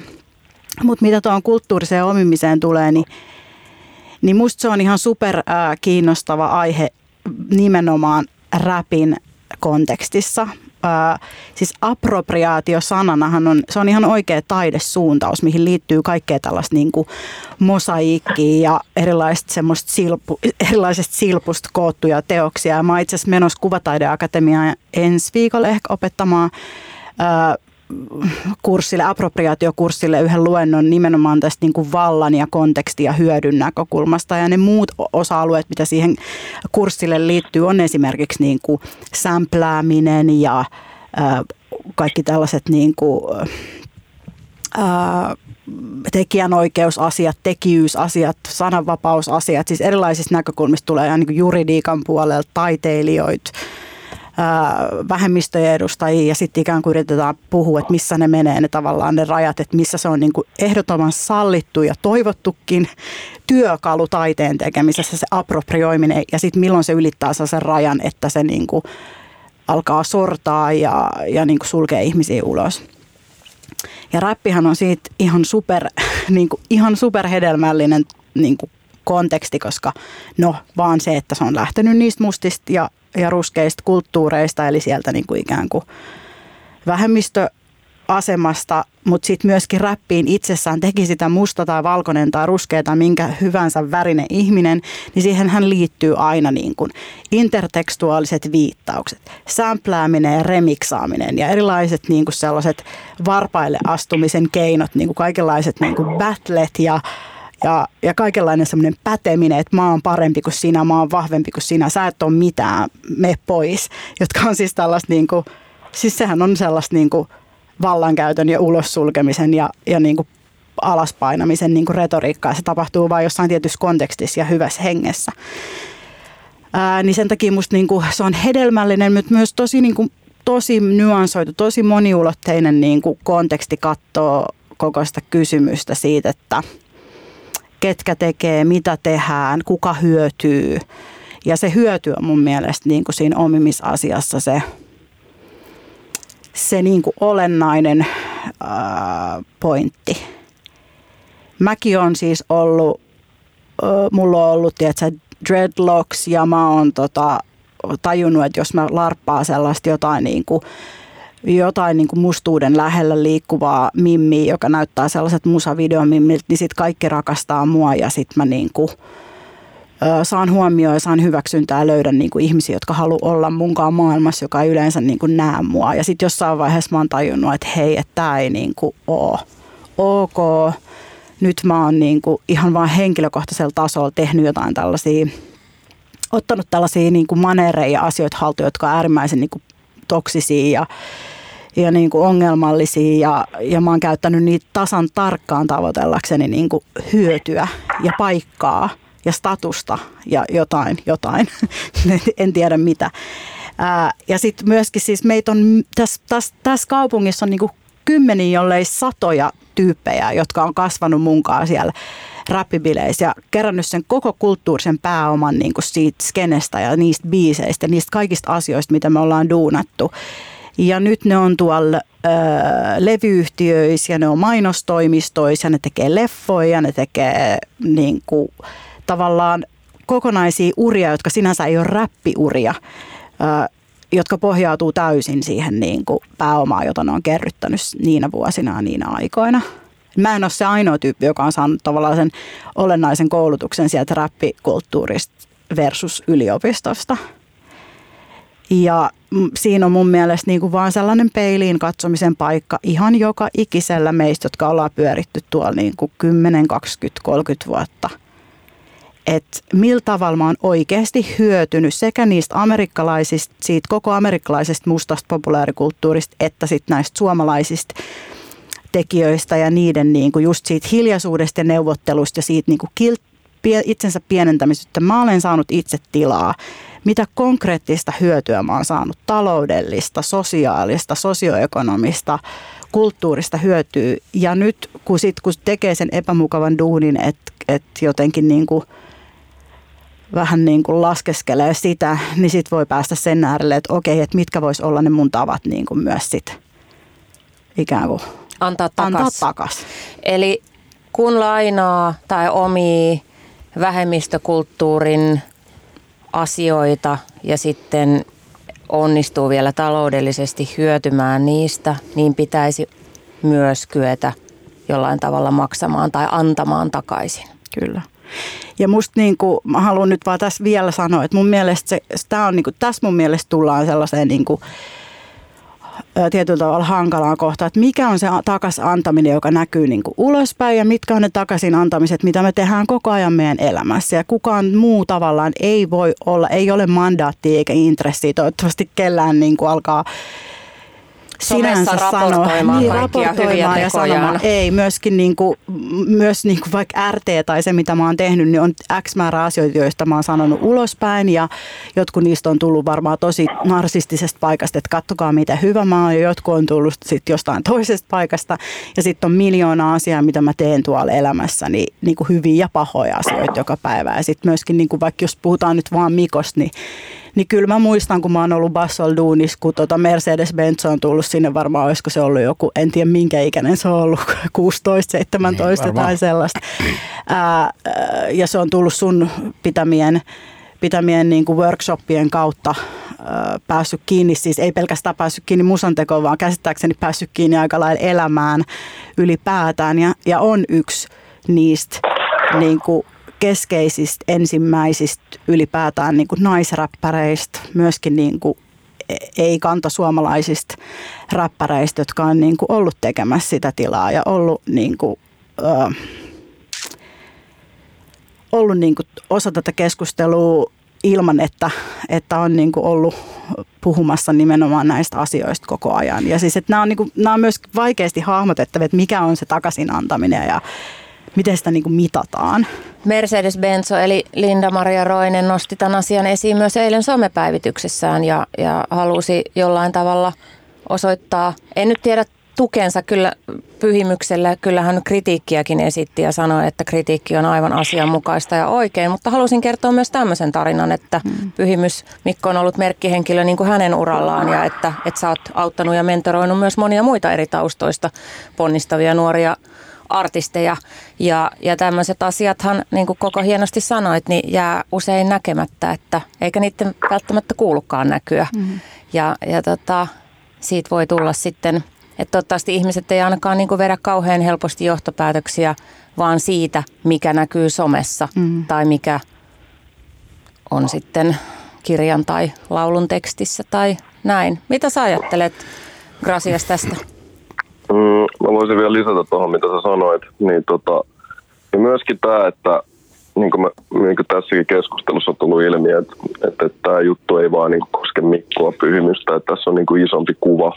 Tässä on niin kuin, yrittää niin kuin etsiä tapoja, miten me päästään eteenpäin. Ja, että, että, tai mulle ehkä niin kuin enemmänkin se, että mä mietin vielä jotenkin pidemmälle, että, että, että me käydään näitä keskusteluja sen takia, että 20 vuoden päästä mun näköiset tyypit niiden ei tarvitse keskustella, niin kuin käydä, käydä niin kuin näitä samoja aiheita läpi. Että et ehkä silloin jopa ollaan niin kuin sellaisessa utopiassa, että kaikki voi tehdä nimenomaan musaa musana.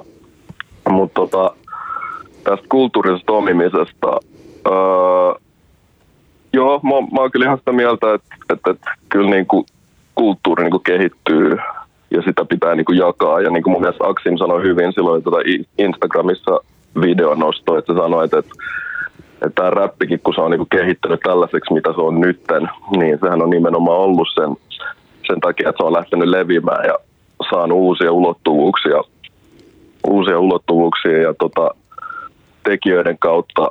Mutta just se, että et mulle taas just tuossa tärkeintä on nimenomaan, että kuitenkin tiedostetaan, että mistä tämä on lähtöisin. Että et, että ehkä itsellä se on aina ollut se pelko, että, että niin sadan vuoden päästä joku saattaa heittää, niin kuin, että se on tavallaan kehittynyt jo niin kauas pois siitä alkuperästä jotenkin, että on unohdettu, mikä se alkuperä on ollut, niin sitten se saattaa olla niin kuin ihan tyyli, että Eminem keksi rapin tai jotain näin, niin kuin, näin niin kuin tällä kärjistetysti. Niin mun mielestä sen takia mun mielestä on niin kuin tosi tärkeää tavallaan kuitenkin niin kuin tiedostaa, tiedostaa se historia, mikä siihen liittyy, liittyy ja ketkä ne tekijät on niin kuin ollut.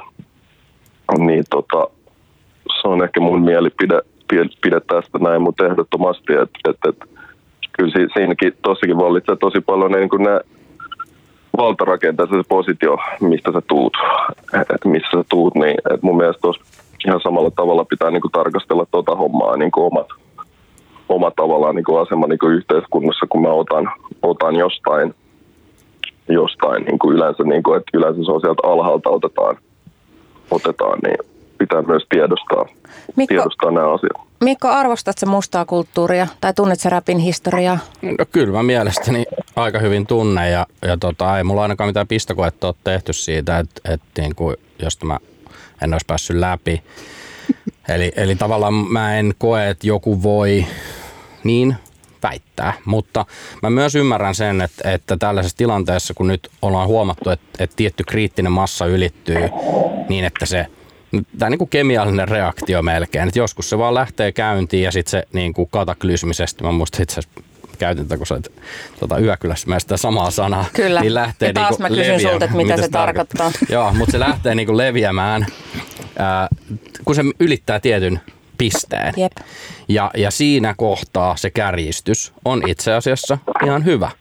niin kuin asia. Ja mä oon iso poika, mä kestän tämän ja, ja mä oon tosi iloinen, että, että tässä vaiheessa niin kuin pystyy olemaan, niin kuin, että mulla ei ole niin kuin ongelmaa tulla tästä nöyrästi keskustelemaan, ottaa se vastuu ja tota, hmm, tavallaan kuitenkin sitten omalla kohdalla se että ne väärät väitteet, niin tietenkin aina niitä haluaa päästä korjaamaan. Että, että esimerkiksi toisten bi- biisejä laitetaan mun nimiin ja, ja tällaisiin, niin sitten siinä on vähän silleen, että wow, että onko tässä niinku tiettyä tarkoituksenmukaisuutta, kun sanotaan, että tässä on vain yksi esimerkki, mutta en ota muita esimerkkejä.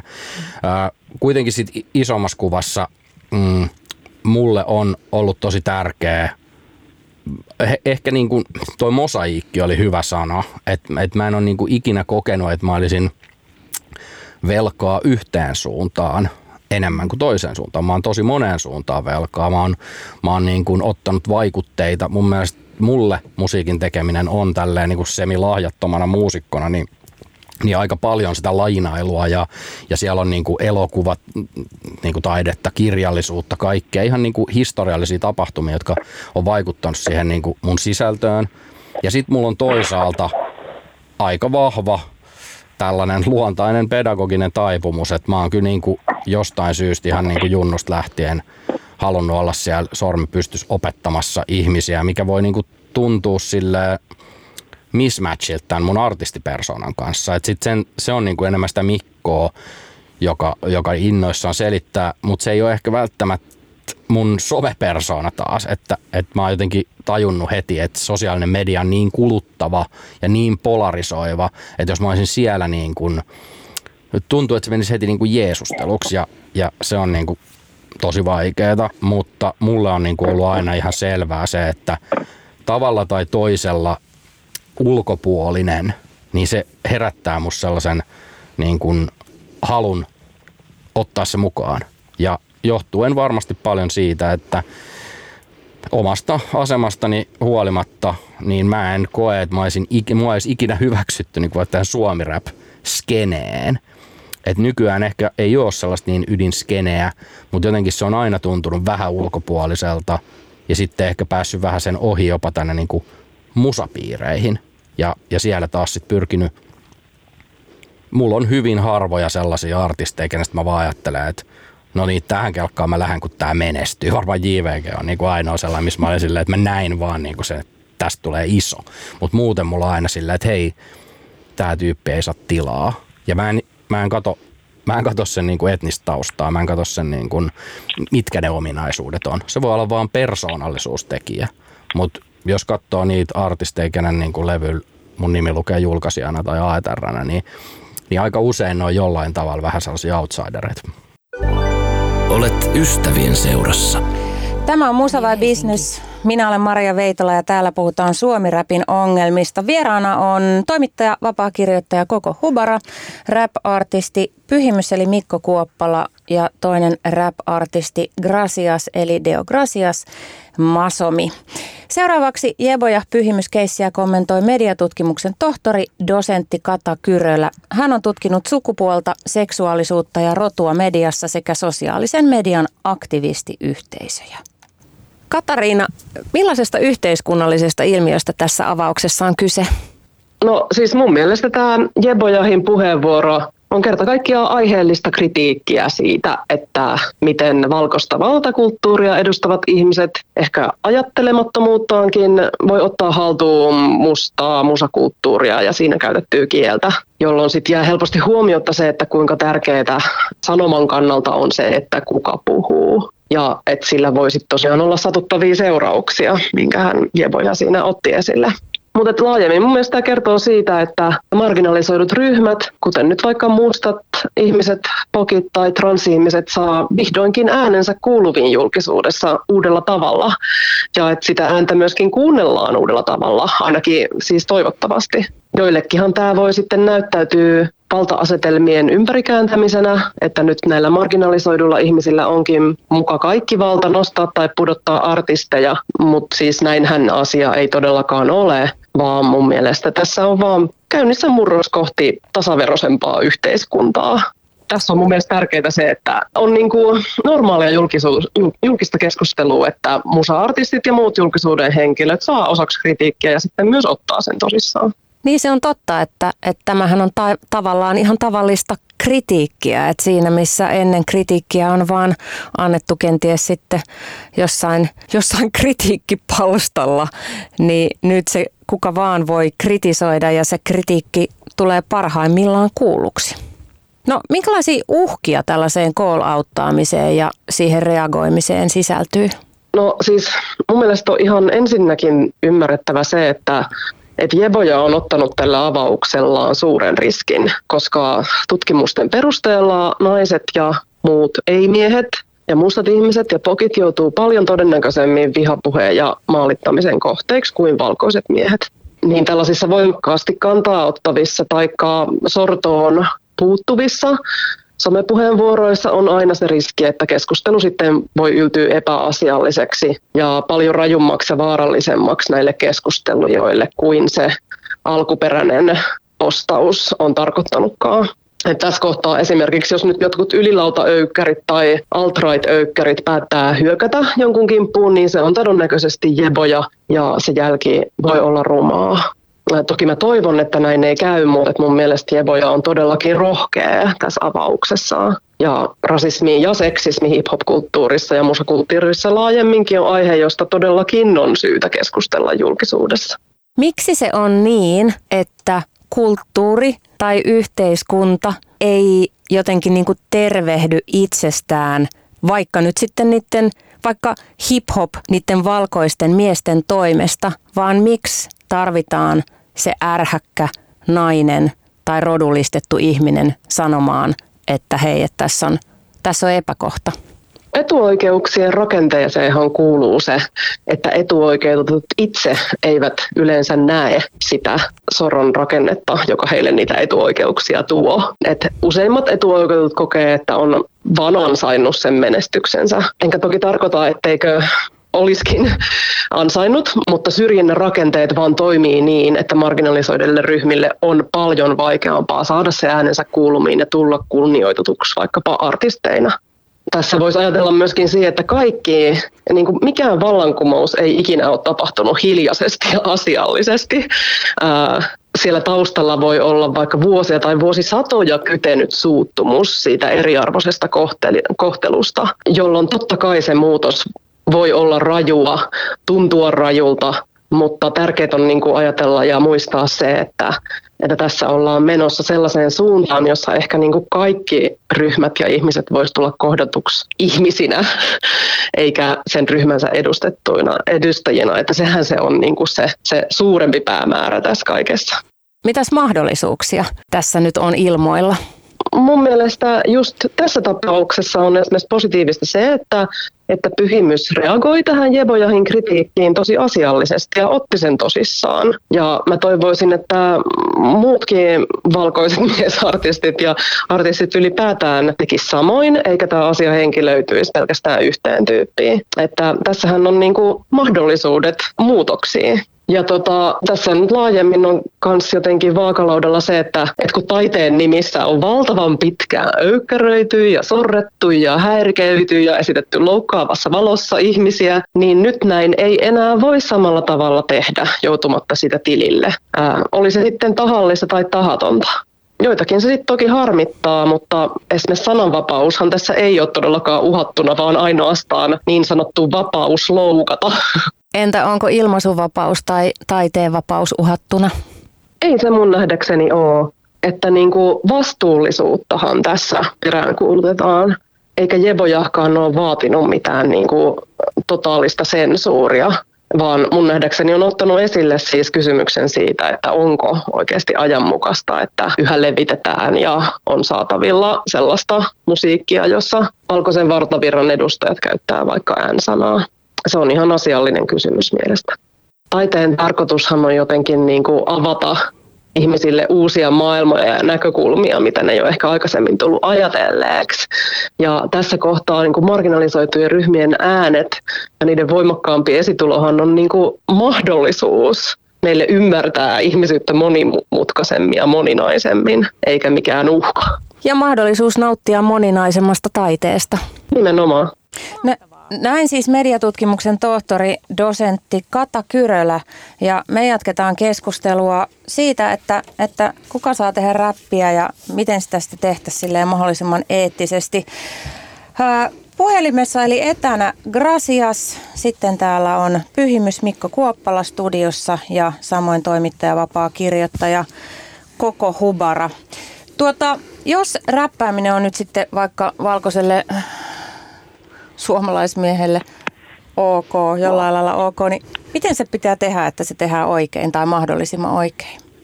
Mielipitteitä arvon asiantuntijat.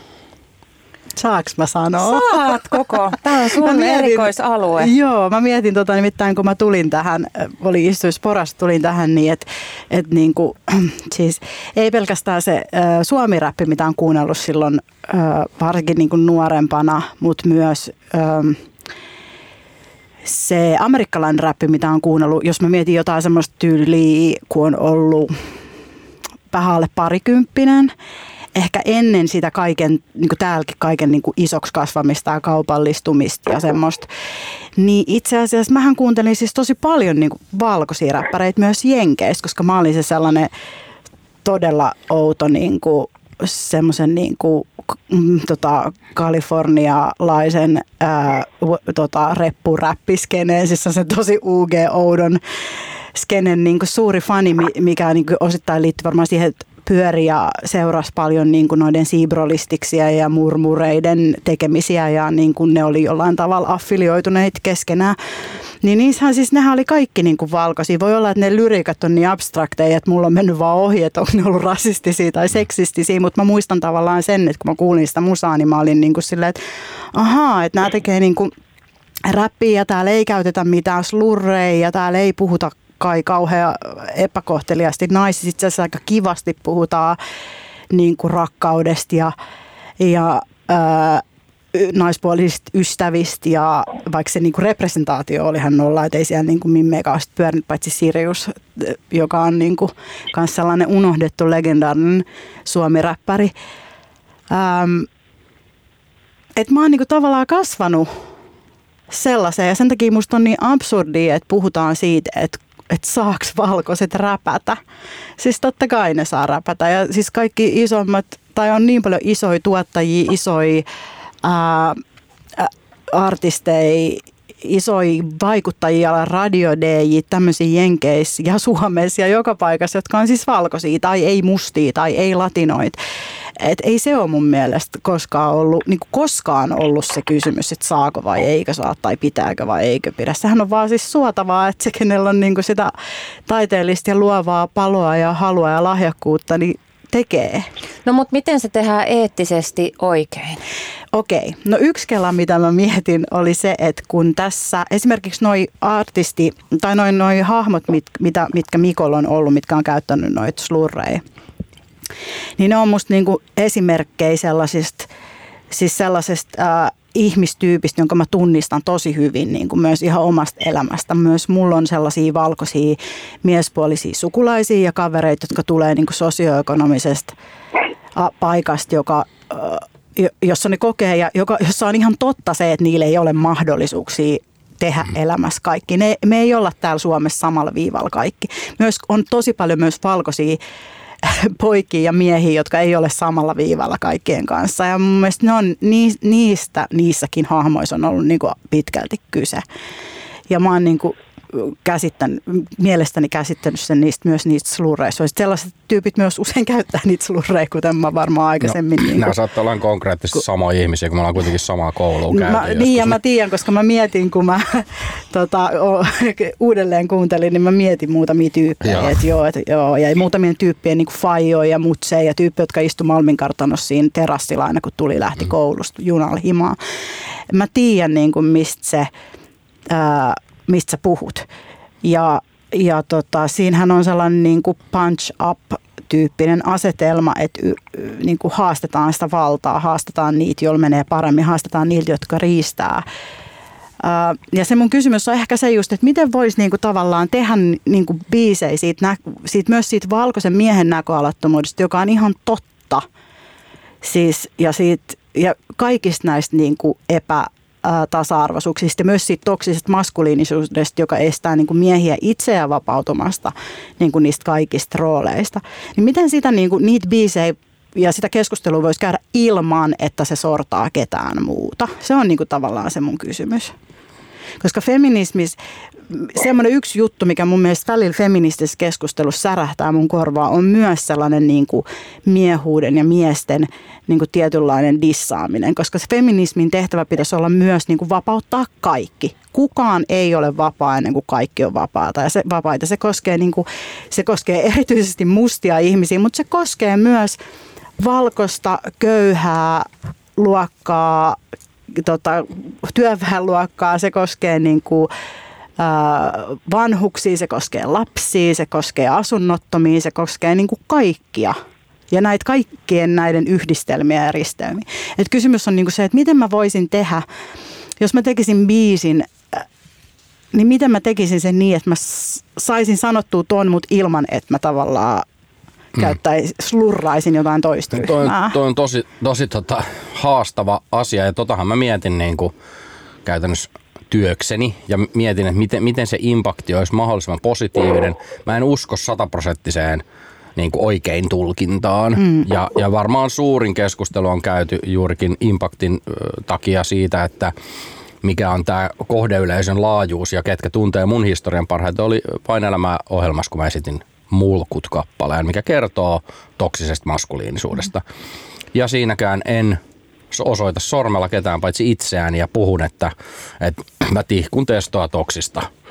Ja tota, ei mulla ole mitään syytä pyrkiä ulos tästä boksista. Ja, ja se pointti on just se, että mä haluan niin kuin mieluummin tehdä niin iljettävän tyypin, että kukaan ei ajattele, että no toi Mikko on toi. Vaan tämä kertoo, että hei, että että tota, tällaisia mulkkuja me joskus ollaan. Ja mua niin kuin kiehtoo tosi paljon tällaiset nämä miehisyyden asiat ja, ja minkälaiset asiat me otetaan itsestäänselvyytenä. Ja siinä biisissä mä yritän niin kuin tehdä niitä vähän naurunalaiseksi. Mm. Sellaisia homm, niin kuin vaateita sille, että mit, mitä miehisyys on. Ää, mentiin aika kauas tavallaan siitä kulttuurisesta omimisesta, ää, niin kuin tässä keskustelussa – ja ehkä tämä oli mulle niin kuin tutumpi osa. Se kulttuurinen omiminen on mulle vaikeampaa just se mosaikkiajattelun kautta, koska, koska kulttuurit sekoittuu väkisinkin ja, ja tietyllä jossain, mielin, jossain määrin se on hyvä asia. Se on kehitystä myöskin ja, ja että me opitaan toiselta. Me, niin kuin, että vaikka sanotaan, että poimii vaan ne hyvät asiat, niin toisaalta sillähän me myös opitaan, että me niin kuin, opitaan toiselta me niitä hyviä asioita. Me päästään eroon jostain itsellämme ei niin hyvästä asiasta. Ja silloin, jos se on molemminpuolista se vaihto, niin se ke- mm. kulttuurit kehittyy. Niin, tässä puhutaan paljon siitä, että, että poimii vaan kirsikat kakusta, että ottaa kulttuurin hyvät puolet ja valjastaa mm. ne niin kuin taloudellisiin omiin sitten niin kuin tarkoitusperiin. Mutta voishan, voitaisiin ajatella niinkin, että, että jos niin kuin räppiin ja hiphoppiin on sisään kirjoitettu – näitä karseita ilmiöitä, mistä me ollaan tänään puhuttu, seksismi ja naisviha ja rasismi ja homo, homofobia ja transfobia ja varmaan, varmaan niin kuin jonkinlainen ableismikin, niin voisiko se olla sitten se, että poimii ne kirsikat kakusta sitä, että ottaisi sieltä jotain niitä hyviä asioita, musiikillisia elementtejä, muodollisia elementtejä, mutta sitten jättää nämä niin kuin toksiset elementit pois, vai Mennäänkö me sitten kuitenkin loppujen lopuksi siihen, että eihän nämä ole mitään vaikka suomirapin niin kuin keksimiä ilmiöitä, vaan ne tulee sieltä jostain, jostain vielä mm. kauempaa ja hiphopista ja mistä ne, mistä ne sitten tulee toksisen maskuliinisuuden ytimestä patriarkaatti ja kapitalismi. Niin, niin mutta onko hiphopin juuret, hiphopin juuret ovat siellä? Totta kai, se ja kapitalismissa. Mutta mut se on mun mm. mielestä niinku kaikista ruminta sitten, kun sitä käytetään perusteen. Sitähän kuulee paljon, mm. että no tämä on osa hiphoppia.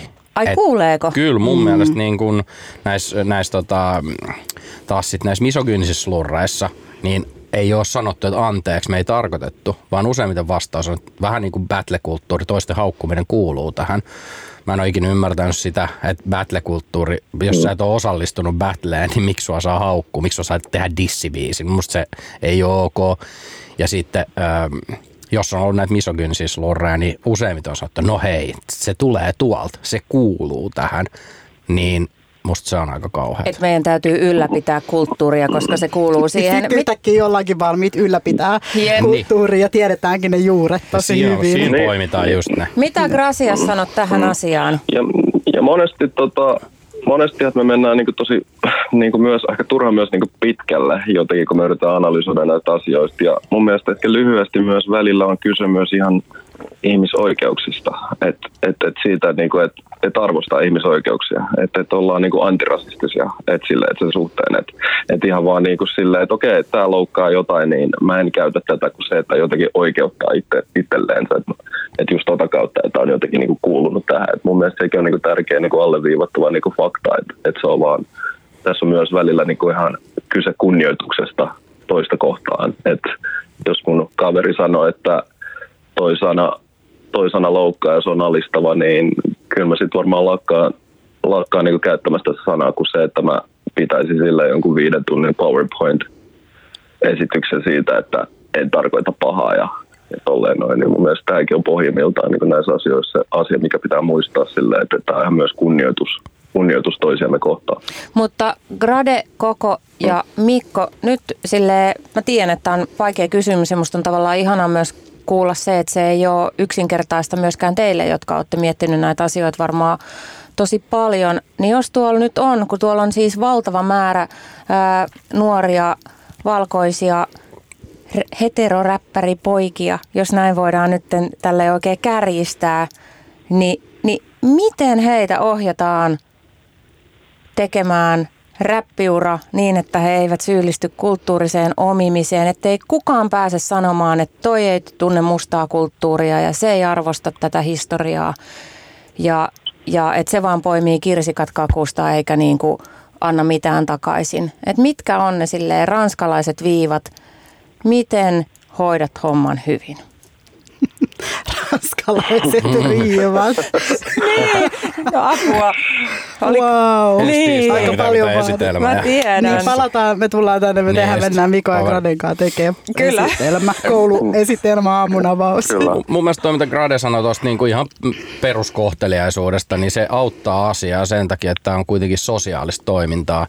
Ää, jos me yhdessä niin kuin tietyllä tavalla just käytetään vaan sitä, että hei, toi ei ole ok, jos joku tekee sen siitä huolimatta, niin se ei ole hyvä tyyppi, ei hengata senkaan. Niin kuin periaatteessa, kun mun, mä, mun lähtökohta on se, että asioihin on hirveän vaikea puuttua silleen ylhäältä päin vaikuttaa kaikkiin. Me ei voida niin kuin mennä sen 16-vuotiaan pojan päähän ja jokaiselle mennä kertoa, että sä et voi tehdä noin ja sun pitää lukea tämä Inkan kirjoittama kirja ja sit sä vasta voit räppää. Ja sitten varsinkin, kun Ne se on tekee nuori ihminen, Niin. joka haluaa sitä vastustaa sitä, kiinnosta. mitä keski-ikäiset sanoo, niin se tekee just mm. toisin päin.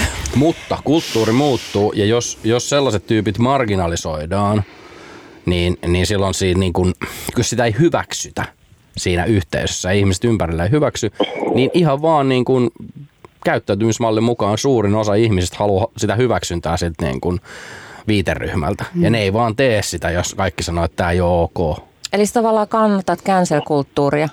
En, mä en kannata cancel-kulttuuria, vaan mä ka- kannatan kulttuurin kehittymistä ja edistymistä, koska mä uskon, tämä nyt menee tähän, koska olen filosofian opiskelija, niin tähän, että, että historia on vapautumisen ja emansipaation tarina tietyllä tavalla. Ja meidän pitää koko ajan niin kuin ajatella, että okei, menneisyydessä oli aika erilaista. Et jos mä puhun tästä niin kuin N-sanasta aapisessa N-kirjaimen kohdalla, niin siitä ei kuitenkaan ole kuin kymmeniä vuosia. Keskitysleireistä ei ole kuin kymmeniä vuosia. Ja se on todella lyhyt aika ihmisen historiassa.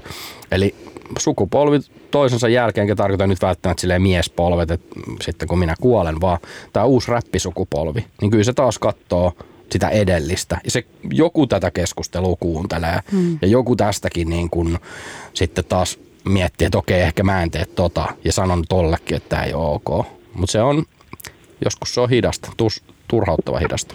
No niin, lisää Mä komppaan- ranskalaisia mä viivoja.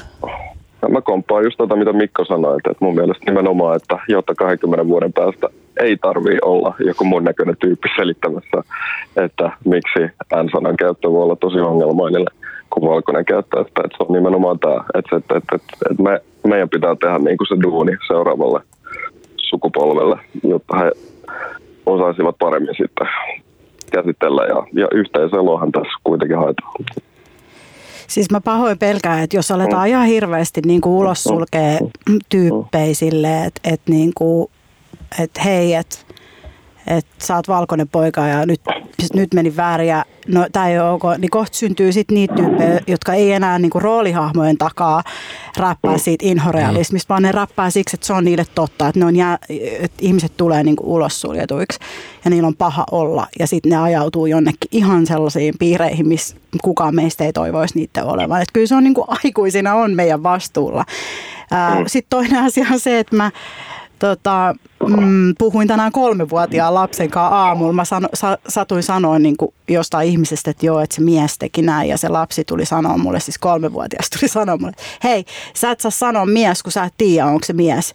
Ja sitten mä sanoisin, että hei, että mä tiedän, että se on mies, kun se kertoi mulle, että se on mies. Että hän, hän, hän että tämä ei ollut nyt niin, siis et kolmevuotias koolauttaisi mut tänään kello 7.30 aamulla siitä, että mä tein sukupuolioletuksia. Ja sitten mä sanoin silleen, että ei kun se on itse sanonut mulle, että se on mies. Ja sitten me käytiin keskustelu.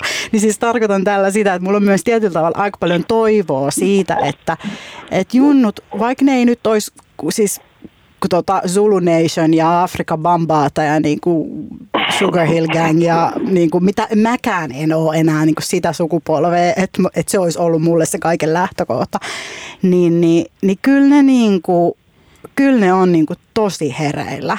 Ja jengillä on nykyään niin paljon enemmän, jotenkin tuntuu, ainakin täällä kaupunkiympäristössä, niin siis, että ne on, ne on sellaisissa mixed porukoissa, missä on jengiä niin kaikkialta, ne käy keskusteluja niistä, että just, että mitä sanoja kuka käyttää, ne käyttää toistensa kieliä sekaisin ja niin kuin, että syntyy sitä just sitä positiivista lainaamista ja sellaista tosi niin kuin, niin, kuin niin paljon fiksumpaa juttua kuin mitä mulla on niin kuin ikinä ollut mahdollisuus kenenkaan käydä tekemässä.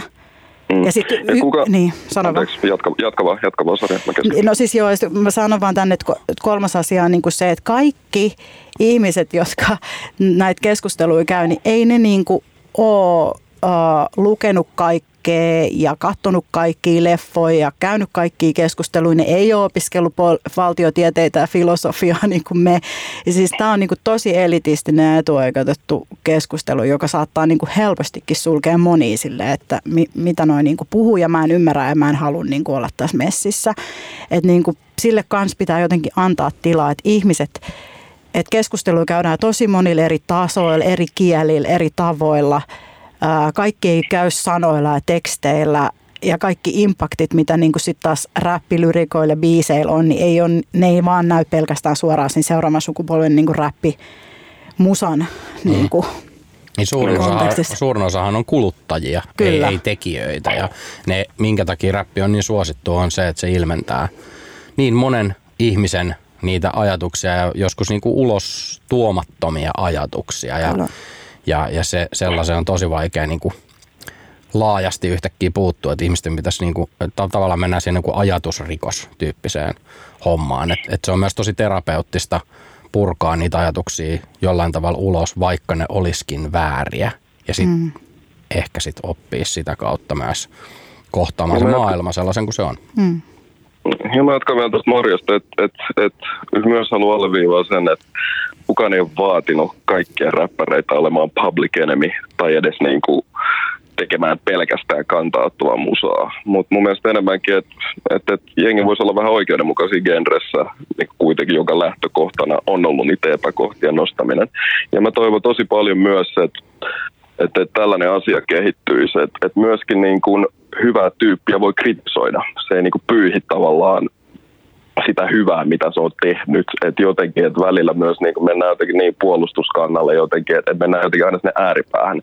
Enkö minä nyt valkoisena voi räppää tai jotain, koska mua kritisoitiin jostain tällaisesta asiasta. Ei, että mun mielestä kyllä mä koen, että, että sekin pitäisi tavallaan niin kuin vähän normalisoida silleen, että, että okei, hei, nyt mä niin oikeasti haluan kuulla, että mitä mä voisin tehdä paremmin, eikä silleen jotenkin olettaa heti niin kuin, heti niin kuin silleen, että okei, nyt, mut, nyt tässä on niin cancel-kulttuuri kulttuuri niin kuin kyseessä tai jotain, että, että, että mun mielestä nimenomaan se, että kuunne, kuunnellaan ja, yritetään niin kuin tehdä asioita vähän paremmin sillä. Mun mielestä se pitäisi normalisoida aika mm. niin kuin paljon, että, että yleensä hyvät tyypit, kun ne saa vähän kritiikkiä, niin, niin sit se on jotenkin tuntuu, että, että kaikki hyvä, mitä ne on tehnyt, se jotenkin poissuljetaan. Mun mielestä siitähän ei ole kyse, että se on nimenomaan se, että oppii ja pääsee eteenpäin.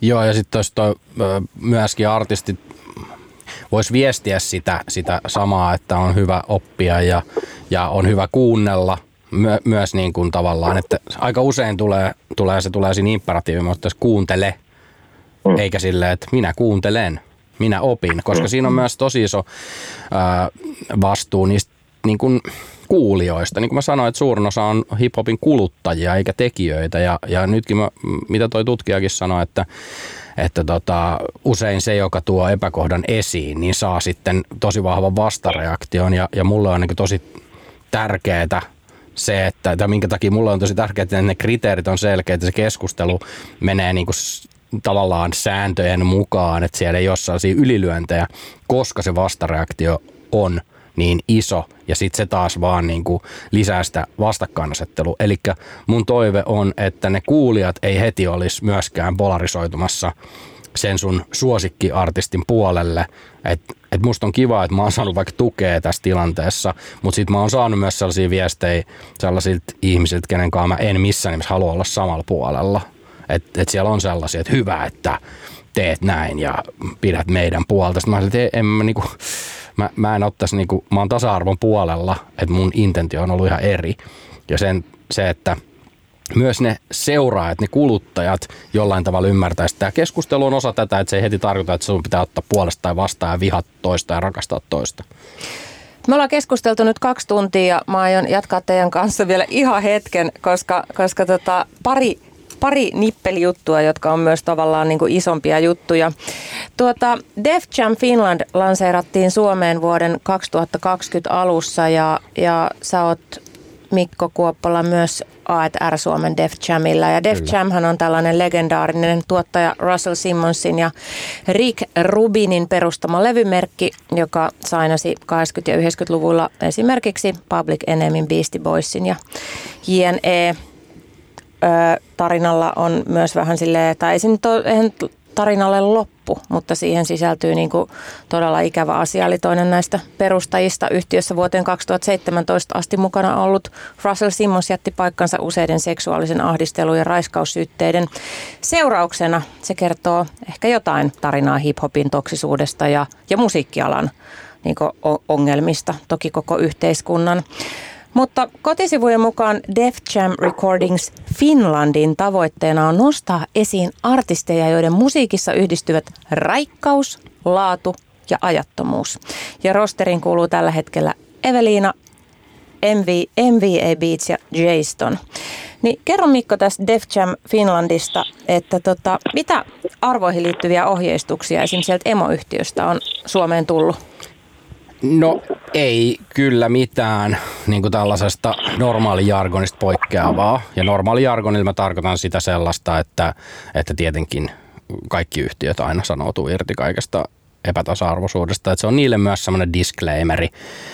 Ää, Def Jam on osa Universal Music Groupia ja, ja tota, mulla ei ole sellaista noin isoon korporaatioon sellaista hirveät, niin kuin, hirveän selkeät tatsia, että miten nämä tällaiset, että sieltä tulee aina välillä sellaisia toimintaohjeita, että miten otamme tämän ympäristö, varsinkin viime kesänä monet, monet yhtiöt otti ulospäin kantaa, mutta myös sit niinku sisäisesti ohjeisti näistä turvallisen tilan ja muiden muista asioista. Mutta Def Jamista ei ole mitään erillistä niin kuin levymerkkiin liittyvää erityistä niin kuin arvovaadetta. Ja, ja tosiaan No rosterista haluan sanoa sen, että, että rosterihan ei ole sama asia kuin se, että ketä me ollaan julkistettu. Että sä itse asiassa mainitsit kaksi artistia tuossa, että toinen on tuottajakaksikko ja tuottajakaksikon musiikissa on vierailevia solisteja sitten. Sitäkään ei ole vielä muuta kuin kerrottu, että tällainen on. No Def Jam Finlandia ja tota, sun toiminta on kritisoitu siitä, että siellä ei ole rosterissa ketään BIPOC-artisteja.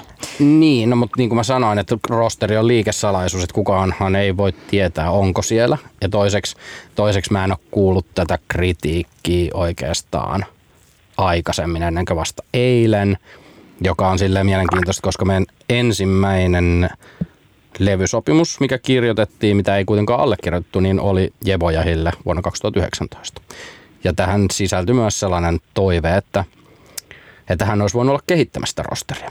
Mutta ää, sitten, koska Jannika Nykvist oli mulle siinä tosi tärkeä partneri, oli monessa muuskin asiassa tuolla johtuen omista kiireistäkin, niin Jannika oli ja me, meistä muutenkin sosiaalisempi, niin oli se yhteyshenkilö ja kun Jannika siirtyi toiseen positioon Sony Musicille, niin meidän niin kuin, suunnitelmat meni aika uusiksi sen, sen Def Jamin lanseeraamisen kanssa. Se on kuitenkin vuosi sitten vasta lanseerattu ja siinä kohtaa oli jo selvää, että Evelina uusi levy tulee, joten nämä on hirveän vaikeita ulkopuolisen niin kuin nähdä niitä realiteetteja, että et kilpailu artisteista on kovaa.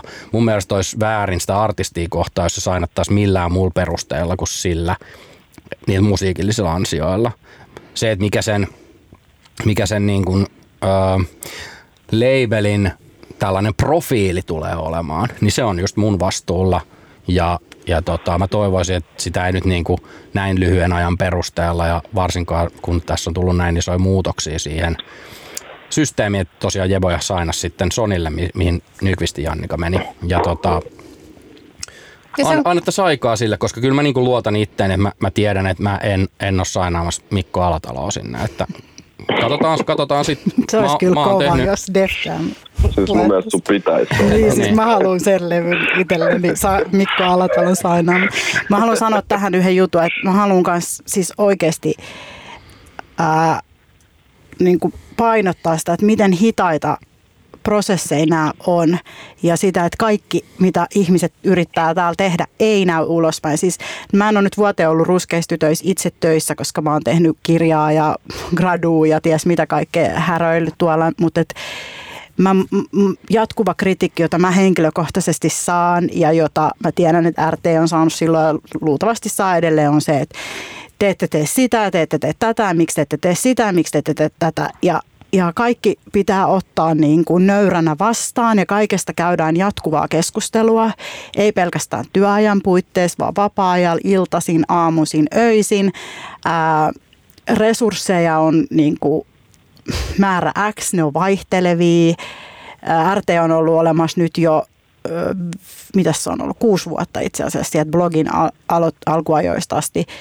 Ää, ja edelleen se prosessi on täysin alussa, että et minkälaiset ihmiset päätyy sinne, mitä me pystytään mahdollistamaan, ketä me su- tullaan sulkeneeksi vahingossa tahalleen tai tahattomasti ulos, minkälaisia niin kuin, mokiin me tehdään jatkuvasti liittyen sukupuoleen, vähemmistöihin, seksuaalivähemmistöihin, kolorismiin, mustuuden ja ruskeuden kaikenlaisiin erilaisiin nyansseihin, suku, niin kuin ylipäätään niin kuin misogyniaa ja, ja niin kuin toksiseen maskuliinisuuteen liittyviä. Nämä on tosi hitaita prosesseja. Ja, ja kaikille meillä ihmisillä on myös miljoona muuta asiaa, joita meidän on pakko tehdä muun muassa siis ihan vaan niin kuin elättääksemme itsemme. Ja sitten meillä on myös meidän niin kuin omia luovia taiteellisia ambitioita, joihin me halutaan ottaa aikaa ja meillä on myös oikeus ottaa aikaan. Et sille, äh, sille, siinä mielessä mä niin kuin toivoisin, että, että niille isoille prosesseille tietyllä tavalla annettaisiin aikaa ja siinä samalla me voidaan koko ajan käydä näitä keskusteluja. Me voidaan ottaa biisejä me voidaan laittaa niitä takaisin, me voidaan lakata käyttämästä sanoja, me voidaan riidellä, me voidaan postata somea ja tehdä asioita arjessa. Me voidaan miettiä, ketä me äänestetään. Me voidaan miettiä myös kaikkia niitä mustia ja ruskeita ihmisiä, jotka ei ole vaan sen räppiskenen sisällä siistit vaatteet ja siistit tyylit niin kuin päällä, vaan kaikki ne mustat ja ruskeat ihmiset, ne ihmiset, jotka kerjää tuolla kaduilla, ne ihmiset, jotka on kaikkien tutkimusten, tutkimusten mukaan niin kuin tosi tukalisasemissa. Se antirasistinen työ, mitä niin kuin tavallaan hip-hop alun perinkin on peräänkuuluttanut, niin ei se ole tarkoittanut vaan niiden räppäreiden ja sen representaation niin kuin sitä moninaisuutta ja sitä niin kuin, niin kuin tavallaan siis kenestä tapahtuvaa asiaa. Ne räppärithän on räpännyt siitä koko yhteiskunnallisesta eriarvoisuudesta ja massiivisesta niin kuin sorrosta. Ja se on niin kuin totta meillä täällä Suomessa. Nyt on just esimerkiksi poliisien ää, tota, yhteyksistä äärioikeisto uutisoitu yleis isosti loppuviikosta ja näin. Niin nämä on, niin kuin, nämä on niitä asioita, mihin, mihin niin kuin pitäisi tavallaan keskittyä. Ja sitten ihmiset, kun tekee sitä taidetta tai tekee sitä kulttuurityötä pienillä resursseilla, no ei ole kauhean pieni, mutta Ei, mut mut- monet muut toimijat on. Mm. Niin sitten tota, niin tavallaan myöskin vähän silleen släkkiä niille ihmisille, kun ne yrittää parhaansa ja käy sitä keskustelua ja sitten on se koko iso rakenne ja se koko iso niin kuin politiikka johon, ja kritiikki, ne isot instituutiot, johon se kritiikki pitäisi niin kuin oikeasti uskaltaa myös osoittaa. toi on just niin kuin mulle itselle niin kuin se, ehkä se tärkein asia, mitä haluaisi avata, että kun mä oon itse ollut silloin 15 vuotta sitten hyvin niin kuin major label vastainen ja, ja on aina ollut sellainen kunnon kiukkupussi, että, että muistaakseni tota, vielä, vielä silloin kun olin töissäkin majorilla, niin oikein esitin semmoista vastarannan kiiskeä siellä ja ja tota, sit sitä vaan nöyrtyy, koska resurssit ei tietyllä tavalla jakaannu sen perusteella, miten mä haluan. Että mä voin päättää, että okei, nyt ei enää julkaista yhtään iskelmää. Nyt tehdään vaan UG-räppiä ja viedään sen, niin sitten sen on pakko soida radiossa. Mutta se ei mene niin, vaan nimenomaan niin kuin sä sanoit, että siellä on ne ne niin kuin kapitalistisen järjestelmän niin kuin realiteetit. Ja mä oon yrittänyt olla siinä niin kuin monta kertaa turhautuneena istua siinä jossain palaverissa, miten mä saan niin kuin kanavoitua näitä resursseja ensin pelkästään vaan siihen, että, että se hip-hop-musiikki olisi yhtä esillä kuin mitä se oli suosittua. Ja se oli niin kuin se mun, että miksi mä menin ylipäätään sinne, en ole ikinä ollut työsuhteessa, mutta tekee konsulttihommia, oli se, että mä näin, että täällä on niin kuin kokonainen musiikkigenre, minkä potentiaali kaupallisesti on paljon isompi kuin miten sitä hyödynnetään. Ja mä koen, että mä olin siinä oikeassa ja mä tein sitä niin kuin se Johanna kustannuskulmalla tähän asti. Ja toi Def Jam on niin kuin se seuraava, mutta mä aloitin sen Johanna Proggiksen 2013 ja varmaan 2019 alussa sitten Emma Gaalassa oli sillä, että sitten sit siellä oli gasellit vuoden yhteen ja kaikki niin kuin näin. Sitten oli semmoinen, että no niin, no nyt tämä niin kuin tuottaa tulosta. Niin voidaan palata tuohon Def Jamiin vaikka viiden vuoden päästä, koska mä, en olisi, mä olisin tehnyt sitä Johanna kustannuksen alla, jos mulla olisi samanlainen visio. Mulla on erilainen visio ja mä toivon, että, että niin kuin ihmiset luottaa siihen, että, että mä en ole siellä oman egon pönkittämisen takia. Mä en tarttis päivätyötä. Mä, mä voisin tehdä vaan päätoimista artistityötä. Tässä on toinen agenda taustalla ja mä uskon, että se on hyvin samantyyppinen, mikä tässä, mitä on peräänkuulutettukin. Ja mä voin, tota, mä voin niinku yhtyä näihin puheenvuoroihin Radio Helsingin sisältöjohtajana ja Maria Veitolana vaikuttajana ja monessa mediassa toimivana ihmisenä, joka saa tosi paljon kritiikkiä siitä, että miksi ei enemmän ja miksi ei näin. Ja, ja, tota, ja tulkitaan sen pinnan perusteella. Ja se ehkä onkin, en tarkoita uhriutua tässä, niin kuin varmaan tässä ei kukaan tässä, tässä saman tiskin äärellä, koska olemme myös etuoikeutetussa asemassa monella tavalla, mutta välillä se tuntuu epäreilulta, että meihin, jotka edes yritämme, kohdistuu niin paljon kritiikkiä ja se kritiikki ei kohdistu niihin, jotka ei edes yritä tai niin, tee mitään. Kyllä, ja tässä palaudutaan mun mielestä siihen, että kun ihmiset kysyy, että no kun pelottaa, että mokaa ja viittiikö se edes yrittää mitään, kun sitten tulee taas joku show, niin musta se olisi niin tosi tervehdyttävää, että kaikki vaan lähtisi yrittää. Mm. Aletaan vaan sohi joka suuntaan. Kyllä se niin löytyy sieltä se, se niin tapa vaikuttaa. Jokaiselle löytyy sopiva tapa vaikuttaa aivan varmasti. Ja mitä sitten, jos siinä matkalla tulee vähän mokattua? Mitä, Niin, mikä se on se niinku pahin, mitä voi tapahtua? Sitten sä pyydät Just- anteeksi. Niin just näin. Mun mielestä toi on niin aina ollut se, että mikä on se, mitä pelkää. Niin kuin, että se, että A, käytin väärää sanaa tai sillä, että, että keskustelussa käytin vaikka väärin jotain pokkisanaa, niin joku korjaa ja sitten elämä jatkuu. Niin mun mielestä se, että nimenomaan normalisoidaan myös sitä, mm-hmm. että voi esittää kritiikkiä myös hyvälle tyypille. Että sillä, että ei niin kuin jotenkin tarvitse niin vaan mennä itteensä siitä, vaan sillä, että, että nimenomaan toi, mitä koko sano, mun mielestä se on tosi tärkeää, että kunhan koittaa, se hiljaisuus ei oikein. Mm. Se, että ei tee mitään ja jotenkin sillä, että ja oletettavasti niin kuin on vaan silleen, että, että no minähän olen antirasistinen hyvä ihminen, mutta silti sillä, että, että, että, että, että nykyään se ei riitä, että niin kuin ollaan puhuttu monesti niin kuin tämän BLM myötä, että se ei riitä enää, että sanoo vaan, että en ole rasisti, vaan pitää olla antirasisti. Pitää Kyllä. niin näitä epäkoht- epäkohtia nostaa ja puhua. Ja se ei riitä, että sanoo olevansa Mm. antirasisti, vaan täytyy Mm. myös tehdä niitä antirasistisia käytännön tekoja. Kyllä, mutta Just, just näin. Mutta ei sitä silti niin kuin voi myöskään taas tehdä semmoiseksi naapurit vahtii toisen. Että no sinä, että mitä sinä olet tehnyt, no, mikä tämä on, kenen silmässä se tikku olikaan kaikista suurin. Että kyllä mun mielestä vaikka tässä työssä me kaikki varmaan ollaan kehitytty siinä, että sitä palautetta oppii ottamaan vastaan ja, ja tota, se ei enää niin kuin, ei tule semmoinen olo, että nyt mä lopetan kaiken, kun tuli, tuli tota kritiikkiä. Mutta olisi myös tosi tärkeää antaa anteeksi ja tuoda sekin julkiseksi, mm. eikä, eikä vaan sille, että no niin, no nyt tämä keskustelu kuihtuu, ei tuoda sitä esiin, koska siellä edelleen se sosiaalinen media, niin sinne jää kytemään ne ääriajatukset.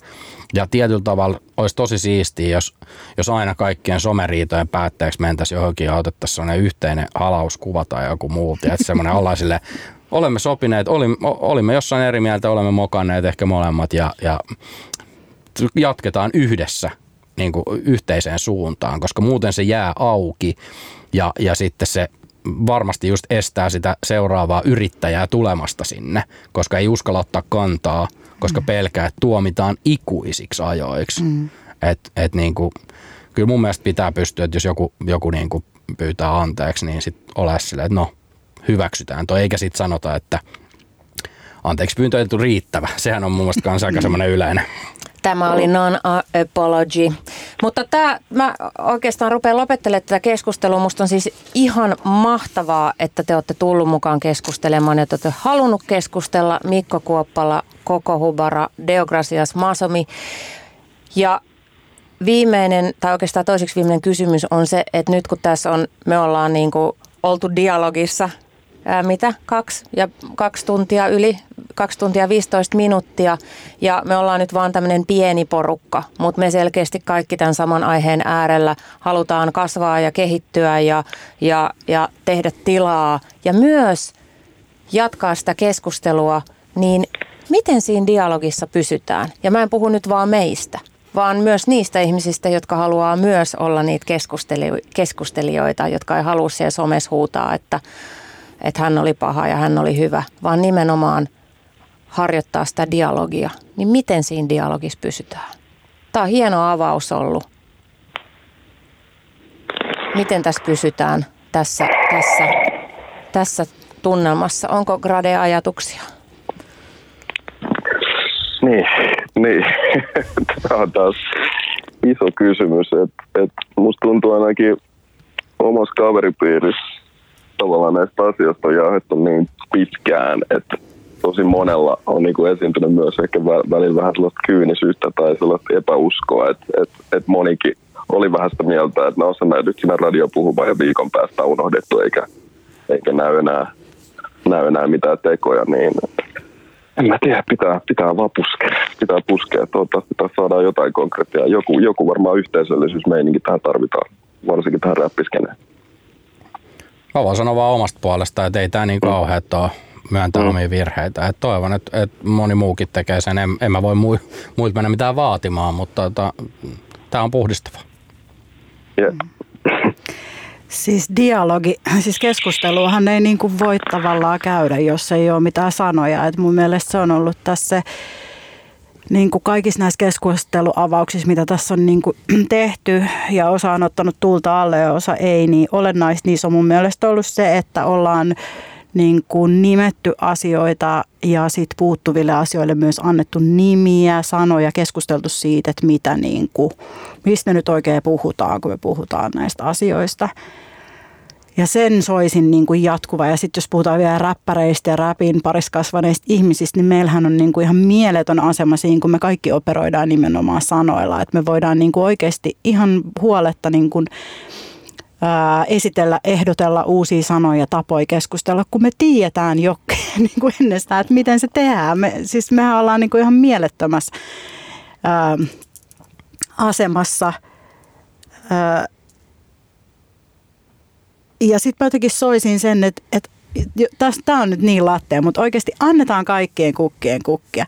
Jos on sellaisia porukoita ja ihmiset, jotka kokee, että ne tarvii jotain separatistisia tiloja, että tässä vaan nyt halutaan, että pelkästään mustat jäbät puhuu jostain tai mustat mimmit tai ruskeat tytöt tai halutaan jotain sellaisia turvallisia suljettuja tiloja, niin se on fine on erilaisia areenoita, erilaisia paikkoja. Sitten on paikkoja, mihin tullaan yhdessä niin kuin vähän silleen baipok, ja sitten on paikkoja, mi- mihin niin kuin toivookin, että, että valkoiset ihmiset tulee mukaan. Ja sitten on sellaisia selkeitä juttuja, että esimerkiksi tässä, ehkä tässä kulttuurisen omimisen ja rasismi keskustelussa Suomessa, niin mulla on niinku itselläni semmoinen olo, että mä en niinku jaksa enää, että mulla on niinku muutakin tekemistä. Mä haluan kirjoittaa romaaneja, mä haluan tehdä asioita. Mun mielestä se on nyt niinku valkoisten miesten ja valkoisten naisten niinku tehtävä mennä keskenään miettimään näitä asioita, eikä konsultoida mua ilmaisiksi. Ää, ja, ja niinku tuhlata mun aikaa siihen, että mä aina vaan uudelleen uudelleen uudelleen selitän niinku samat asiat. Et siis niinku, ja nämä, nämä keskustelut ei sulje toisiaan pois. Et mun mielestä on tärkeää, että et niinku vaan mitä tahansa puhutaan yhdessä erikseen kotona, perheen kanssa, kavereiden kanssa, televisioon mennään, radioon mennään, niin kaikki ne keskustelut vie meitä sitä kohti, että me niinku, että sitten just 20 vuoden päästä ehkä meidän lapset on niinku ihan eri, eri paikassa näiden asioiden kanssa. Aivan varmasti on. Mm. Kyllä. Hei lämmin kiitos. Gracias, koko Hubara, pyhimys. Viimeinen kysy- kysymys, johon pyhimys on itse asiassa vastannut vuosi sitten jo tässä ohjelmassa, mutta saat uuden mahdollisuuden. Mä annan saman vastauksen, mä, Mus- mä annan perustelu. Musa vai business? Gracias, voit aloittaa. Musa vai business? No mennäänkö, mennäänkö, mennään bisneksellä, että kyllä se musa automaattisesti tulee sitten kuitenkin. Yes. Joo, mulla, mä oon vastannut kanssa aina business tähän näin, mutta mun mielestä on tosi tärkeää, että me, meillä on tällainen niin kuin immateriaalinen ää, talous, mikä voi elättää ihmisiä. Musta business ei pitäisi aina ajatella sillä että se on ahneutta. Mun mielestä business on myös yhteiskunnallisesti tärkeää. Mä maksan paljon veroja ja mä oon sit tosi iloinen. Business. Hienoa. Koko hubara, musa vai business? Mä en tiedä, mä en ymmärrä tätä kysymystä ollenkaan. Mä oon pihalla. Se on tämän ohjelman siis nimi. Mäkin tykkään maksaa veroja ja, nä- ja just hankin uuden verokortin ja näköjään maksankin veroja aika paljon. Kun jos noin muutkin sanoo business, niin kai munkin sitten. Tämä on varmaan ensimmäinen kerta. Tehdään historiaa monella tapaa. Kolme antikapitalistia valitsi bisneksen. Hei kiitos aivan mahtavasta keskustelusta Grade, Koko ja Mikko. Musa vai Business Radio Helsingissä maanantaisin kello 17 ja podcastina silloin kun se itselle parhaiten sopii. Ja jos just tämä aihepiiri kiinnostaa, niin kannattaa tsekata myös edellinen jakso, jossa puhuttiin taiteen vapaudesta, vastuusta ja moraalista sekä vuodenvaihteessa ulos tulleet jaksot BLM eli Black Lives Matterin vaikutuksesta suomalaiseen musiikkikenttään. Siellä käsitellään myös romaneiden ja saamelaisten asioita. Kiitos. Kiitos. Ja heippa. Kiitos. Hei.